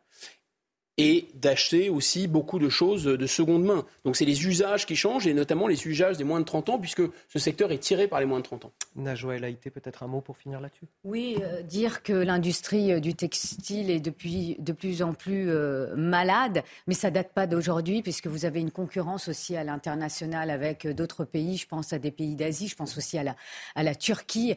Et puis, comme le rappelait Guillaume Bigot, vous avez aussi eh bien, des modes de consommation euh, qui change. Et j'ai envie de vous dire, euh, les entreprises qui s'en sortent aussi, c'est celles qui innovent euh, dans ce domaine. Merci Najwa Haïté. Vous restez avec nous sur ce plateau. On revient dans quelques minutes. On évoquera à nouveau l'affaire Pierre Palman. Nous serons sur ce plateau avec Éric Decomont, avocat spécialiste du droit routier. À tout de suite. De retour dans la matinale week-end, on continue à décrypter l'actualité avec tous mes invités. Voici les titres de votre journal de 9h30. Pierre Palmade, mis en examen pour homicide et blessures involontaires. L'humoriste est assigné à résidence et placé sous bracelet électronique une semaine après le grave accident de la route qu'il a provoqué sous l'emprise de la cocaïne. Une décision contestée par le parquet de Melun qui requiert sa détention provisoire. Les deux passagers de son véhicule qui avaient pris la fuite ont été placés sous le statut de témoins assistés. On évoquera les suites de cette affaire judiciaire avec nos journalistes en plateau et des spécialistes du droit. Une Assemblée nationale dominée par la cacophonie, l'outrance, la violence verbale, deux semaines d'un triste spectacle qui s'est achevé sans même le vote de la principale mesure de la réforme des retraites, le report de l'âge légal de départ à 64 ans. Le pari de la pédagogie a été perdu par le gouvernement, tant au sein de l'hémicycle que dans la rue, où l'on promet une mobilisation massive le 7 mars prochain. Et puis enfin, les violences contre les élus ont augmenté de 15% l'an dernier, chiffre dévoilé cette semaine par l'Association des maires de France. Et tout y passe, violence physique, menaces envers les familles, harcèlement sur les réseaux sociaux. Vous entendrez ce matin le témoignage de Maurice Perrion. Il est le maire de Ligné près de Nantes, une commune de seulement 5200 habitants. Et on commence bien sûr avec l'affaire Pierre Palma. D'une semaine désormais après le grave accident de la route qu'il a provoqué sous l'emprise de la cocaïne, l'humoriste a été mis en examen, assigné à résidence à l'hôpital et placé sous bracelet électronique. On va retrouver à l'hôpital de Villejuif dans le Val-de-Marne notre journaliste Célia Judas. Bonjour Célia. C'est là que se trouve justement Pierre Palmade actuellement. Il est dans un service d'addictologie.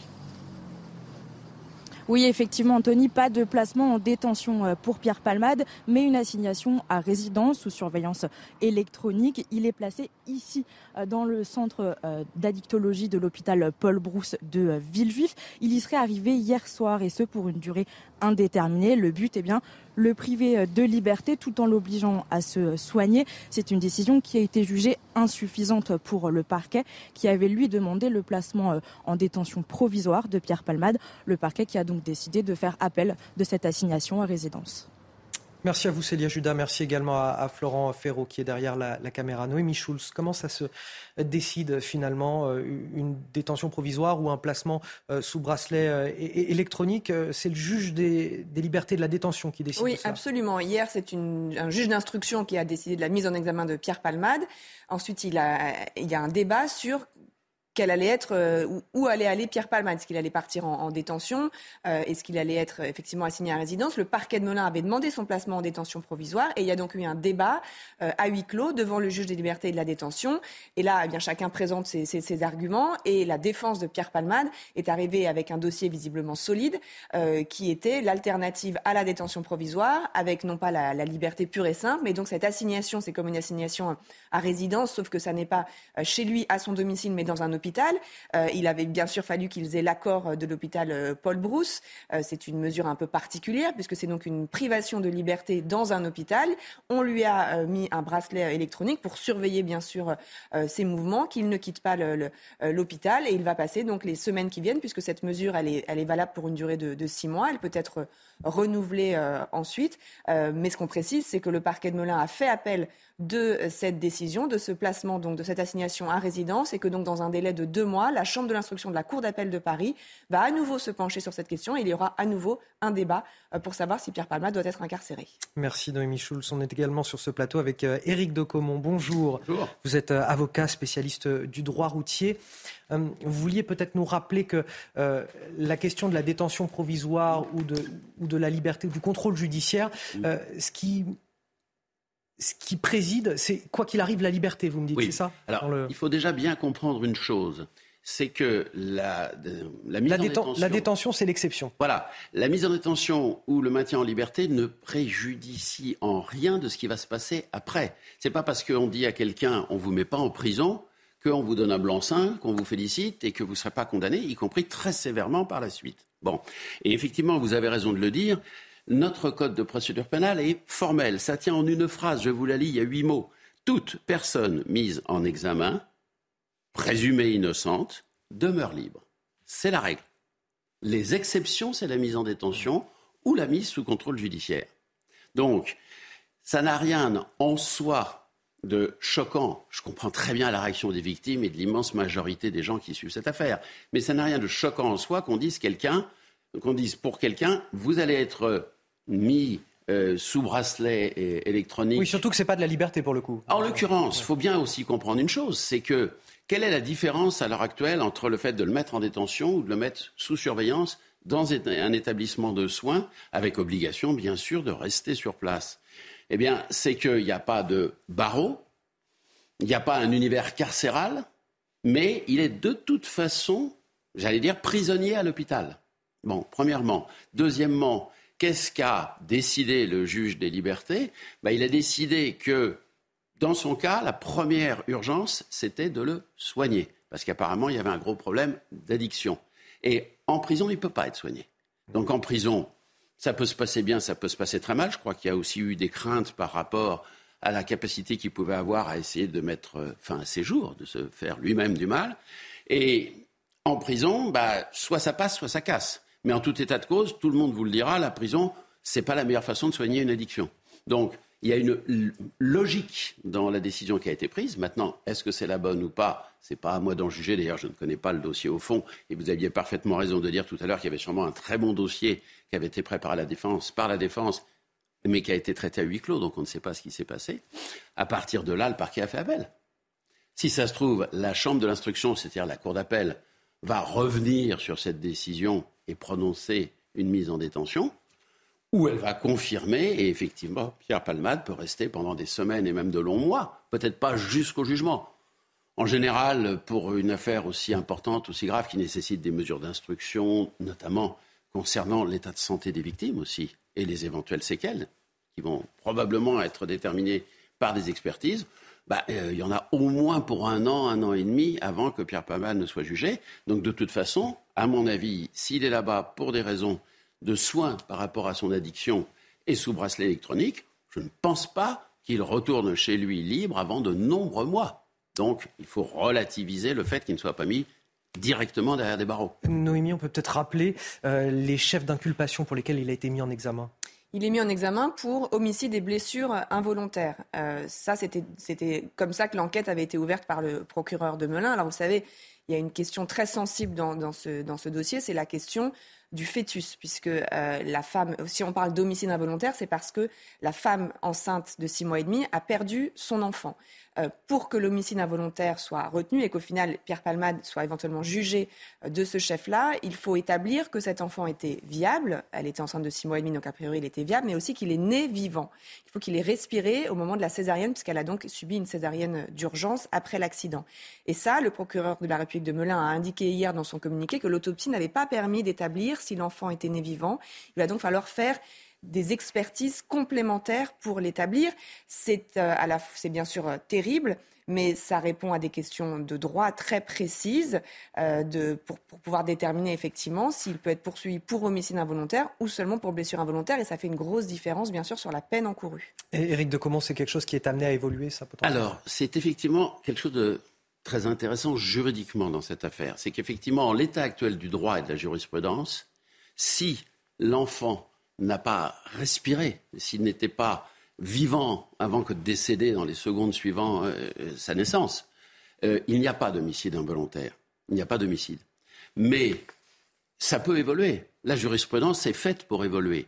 Et certains, et peut-être, et c'est effectivement le but poursuivi par le parquet de Melun, certains considèrent qu'un enfant qui était parfaitement viable, pas un fœtus de quelques semaines, mais un enfant qui pouvait parfaitement naître et survivre à six mois et demi, peut être considéré comme une personne. Et dans ce cas-là, il y aurait homicide involontaire. Peut-être que cette affaire Palmade, sur un plan purement juridique, va être le signe d'une modification jurisprudentielle qui désormais accordera en quelque sorte la personnalité euh, juridique à un enfant viable à naître au-delà donc d'un certain nombre de, mois de grossesse, et qui effectivement fera qu'on considérera comme un homicide involontaire le fait qu'un enfant meure dans le ventre de sa mère alors qu'il aurait pu naître et vivre à l'âge qu'il avait, si j'ose dire, au bout de ces quelques mois de grossesse. Donc c'est intéressant juridiquement, et c'est sans doute pour ça que le parquet a préféré ratisser large, si vous me passez l'expression, en prévoyant toutes les hypothèses et peut-être en espérant faire bouger la jurisprudence. Maître Éric de Comont, merci à vous avocat spécialiste du droit routier. Merci à vous, euh, Noémie Schulz également. L'exercice démocratique est loin d'avoir été brillant. Fin de partie à l'Assemblée nationale. Le rideau est tombé à, minuit hier soir, sans même que les députés n'aient pu étudier l'article 7 de la réforme des retraites. L'article qui porte l'âge légal de départ à 64 ans et qui évidemment cristallise toutes les oppositions. Pas de surprise, hein, j'ai envie de dire, tant l'atmosphère a été électrique ces deux dernières semaines. Une atmosphère déplorée par deux députés, vous allez les entendre. Éric Ciotti, patron des LR, et Eric Woerth, député Renaissance.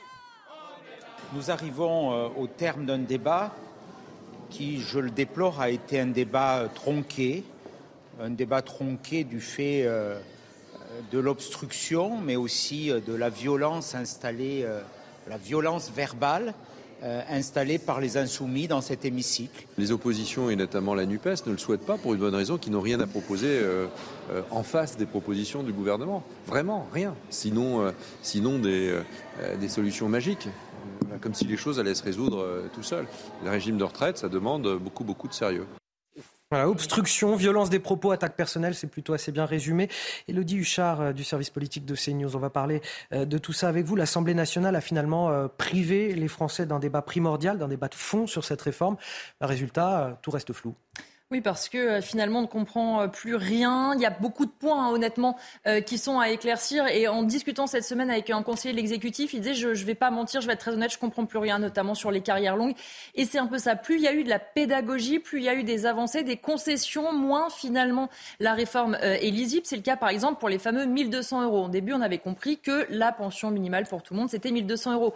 En fait, non, il faut une carrière complète à un certain niveau de salaire, etc. Et le gouvernement n'est pas en mesure de dire combien de Français ça concerne, signe qu'on n'a pas encore totalement tous les critères. Sur les carrières longues, la demande notamment euh, des Républicains et maintenant du groupe Horizon était assez simple. Quand on a commencé euh, jeune, on doit cotiser pas plus de 43 annuités. Oui, mais c'est pas si simple parce que finalement, quand on regarde le tableau, selon l'âge auquel on a commencé, entre 14 et 20 ans, certains seront bien concernés par les 43 annuités, d'autres non. Alors pourquoi On ne comprend pas euh, franchement très bien.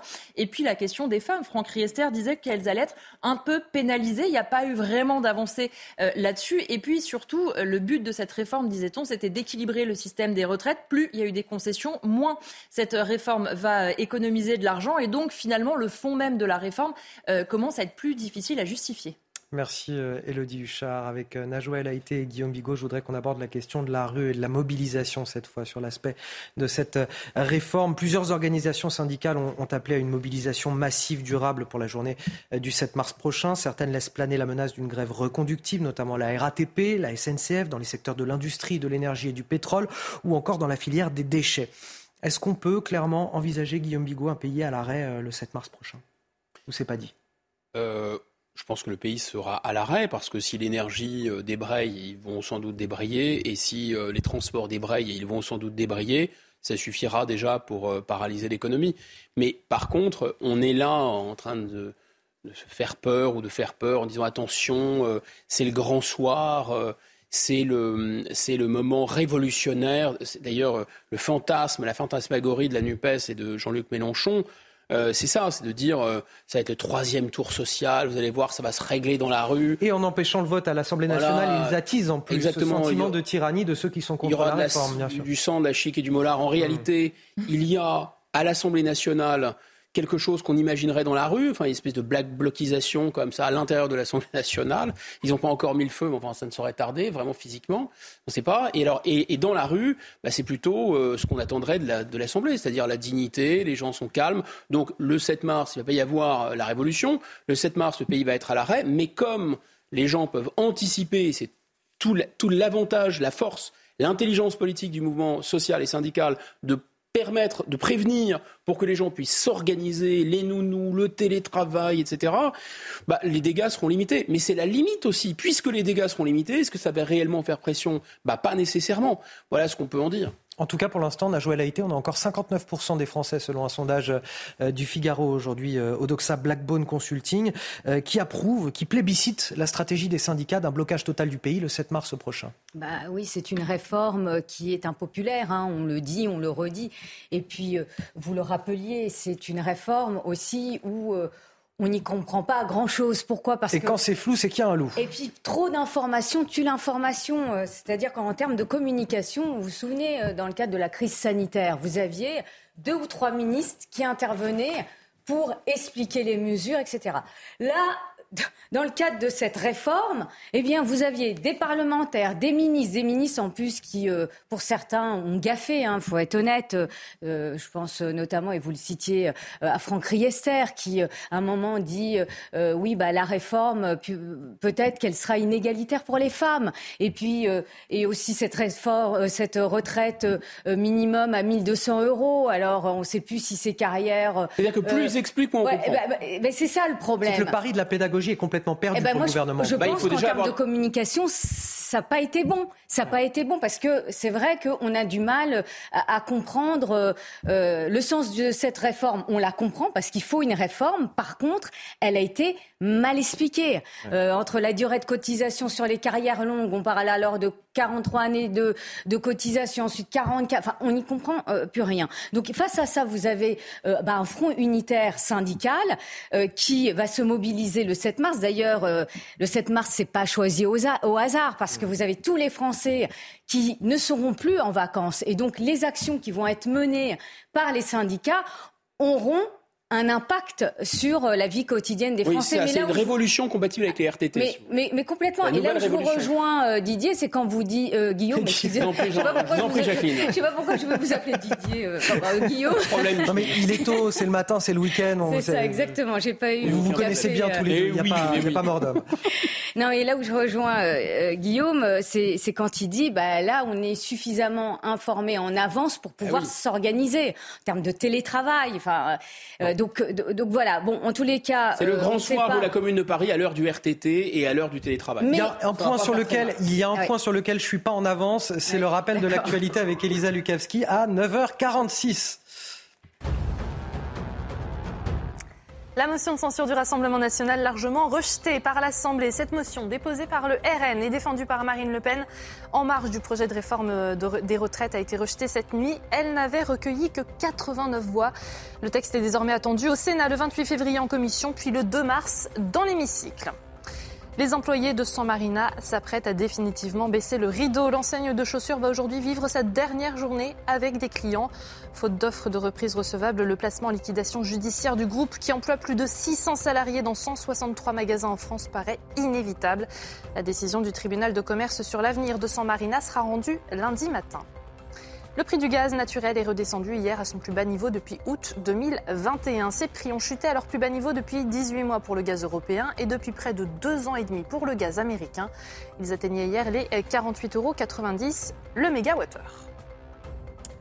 Allez, on continue à commenter l'actualité avec euh, François et Mireille. Non, je plaisante. Guillaume Bigot, on va parler. non, j'aurais pas dit deux autres prénoms auxquels vous pensiez. Non, pas du tout. Les violences contre les élus qui ont augmenté de 15% l'an dernier, chiffre dévoilé cette semaine par l'Association des maires de France. Et tout y passe. Violence physique, menaces envers les familles, harcèlement sur les réseaux sociaux. On en a dénombré 1500 des agressions en, 2022. C'était notamment le cas à Ligné, près de Nantes, une petite commune de seulement 5200 habitants. Regardez ce reportage signé Jean-Michel Decaze. Pour Maurice Perrion, les menaces commencent lorsque le Football Club de Nantes envisage de déménager le centre d'entraînement sur la communauté de communes qu'il préside. L'équipe quitterait Nantes pour sa campagne à 30 km de la ville et ça ne plaît pas à certains supporters. On vous a traité de quoi, par exemple? Ah, mais de vendu. Euh, on m'a bien sûr dit que, que je touchais de l'argent, évidemment. Presque des menaces, donc de, pas de mort, mais presque. Sur les réseaux sociaux, sur des banderoles dans le stade, son nom apparaît. On le traite de voleur ou de collabo. Moi, je, j'ai un petit souvenir de, de mon petit-fils euh, lors d'un lors d'un match, euh, lors d'un match, euh, voir euh, notre nom euh, donc euh, sur une affiche et mon petit-fils qui me dit papy pourquoi les gens nous aiment pas et, et ça c'est ça ça prend au trip. Tant qu'il n'y aura pas de filtre des réseaux sociaux eh bien on peut dire n'importe quoi. On peut balancer on peut on peut incriminer. À Rezé, autre commune près de Nantes, l'ancien maire s'est suicidé après avoir reçu 14 lettres anonymes. L'enquête piétine. En tant que président des maires de Loire-Atlantique, Maurice Perrion demande à ses collègues de porter plainte systématiquement en cas de menace. L'an dernier, 29 procédures ont été ouvertes dans le département. Guillaume Bigot, comment on explique cette euh, violence accrue à, l'égard des élus? Il y a multiples facteurs. Les réseaux sociaux, c'est la culture du buzz, évidemment. Euh, le fait aussi que les, vous vous souvenez de cette formule de, de Lionel Jospin, l'État ne peut pas tout. En fait, euh, on entendait tous, euh, l'État ne peut rien. Donc, moins les politiques ont de pouvoir, finalement, et plus euh, on va euh, leur demander de rendre des comptes sur leur, euh, sur leur impuissance. Voire certains vont fantasmer sur le fait que d'autres tireraient les ficelles et qu'en fait, ils ne seraient plus au service des citoyens, mais au service de l'Union européenne, mais au service de la globalisation, d'intérêts financiers, etc. Donc tout ça se, se tend fortement. euh, et en fait, on n'est plus dans une culture, c'est Pierre Nora qui expliquait ça très bien dans l'état de défiance, il dit qu'on n'est plus dans une culture politique où les gens adhèrent à des opinions, à un parti, à un discours, à un projet, mais on vote contre, comme une espèce de jeu de chamboule tout.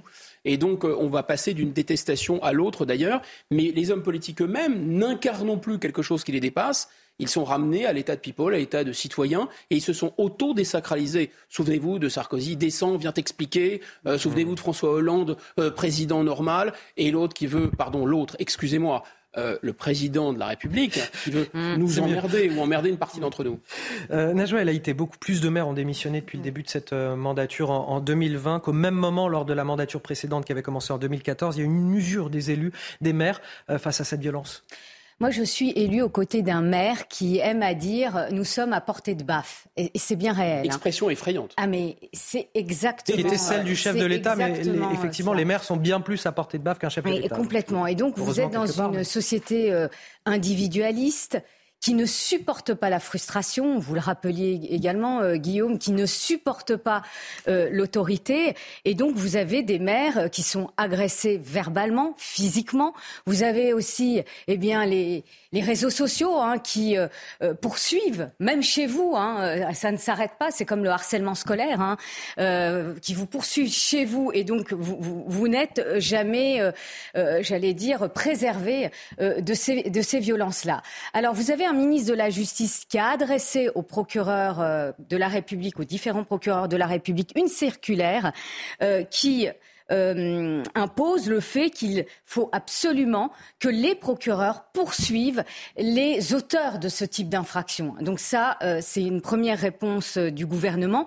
Et deuxièmement, il y a la, une loi, enfin la loi a évolué en ce sens. Et vous avez également, pour éviter l'isolement judiciaire des élus, la possibilité pour une collectivité locale, le Parlement, le Parlement européen, de se constituer partie civile auprès de l'élu, eh bien, qui a subi ce type d'infraction. Allez, on finit avec les sports à présent. Votre programme avec les déménageurs bretons, des déménagements d'exception. On dit chapeau les bretons. Information sur déménageurs-bretons.fr. Lyon s'était relancé ces dernières semaines, revenu à 6 points seulement de l'Europe, mais Lyon est donc retombé dans ses travers sur la pelouse d'Auxerre. En Ligue 1, après 4 matchs sans défaite, le dépit d'Anthony Lopez, alors que l'OL menait 1-0 à la pause après le but de Moussa Dembélé, son premier depuis le 3 septembre. Il palliait la blessure de la casette. Tolisso pour le centre, première fois qu'il est décisif depuis son retour cet été. Mais Lyon s'effondre en 3 minutes, 50e pénalty de Gaëtan Perrin, 53e Djoubal esselé au second poteau sur ce corner. Promu s'impose de Buzyn. Gros soulagement pour Auxerre puisque c'est la première victoire depuis le 30 octobre dernier. Ça faisait 10 matchs consécutifs sans succès. Mauvaise série terminée à présent. C'était votre programme avec les déménageurs bretons, des déménagements d'exception. On dit chapeau les bretons. Information sur déménageurs-bretons.fr. On arrive à la fin de cette matinale. Il est temps pour moi de remercier euh, mon équipe de Bavard, Guillaume Bigot et Najouel Haïté. Merci infiniment d'avoir participé à, cette émission. On se retrouve demain pour la matinale week-end. Et tout de suite, vous restez avec nous. C'est Bonjour Docteur Millot avec Brigitte Millot qui va vous parler euh, du mal de dos. Elle vous donnera des conseils pour le soulager, pour l'éviter. Ce mal de dos, je sais que ça va en intéresser certains. A tout de suite sur CNews. Théo avec Groupe Verlaine. Installation photovoltaïque pour réduire vos factures d'électricité.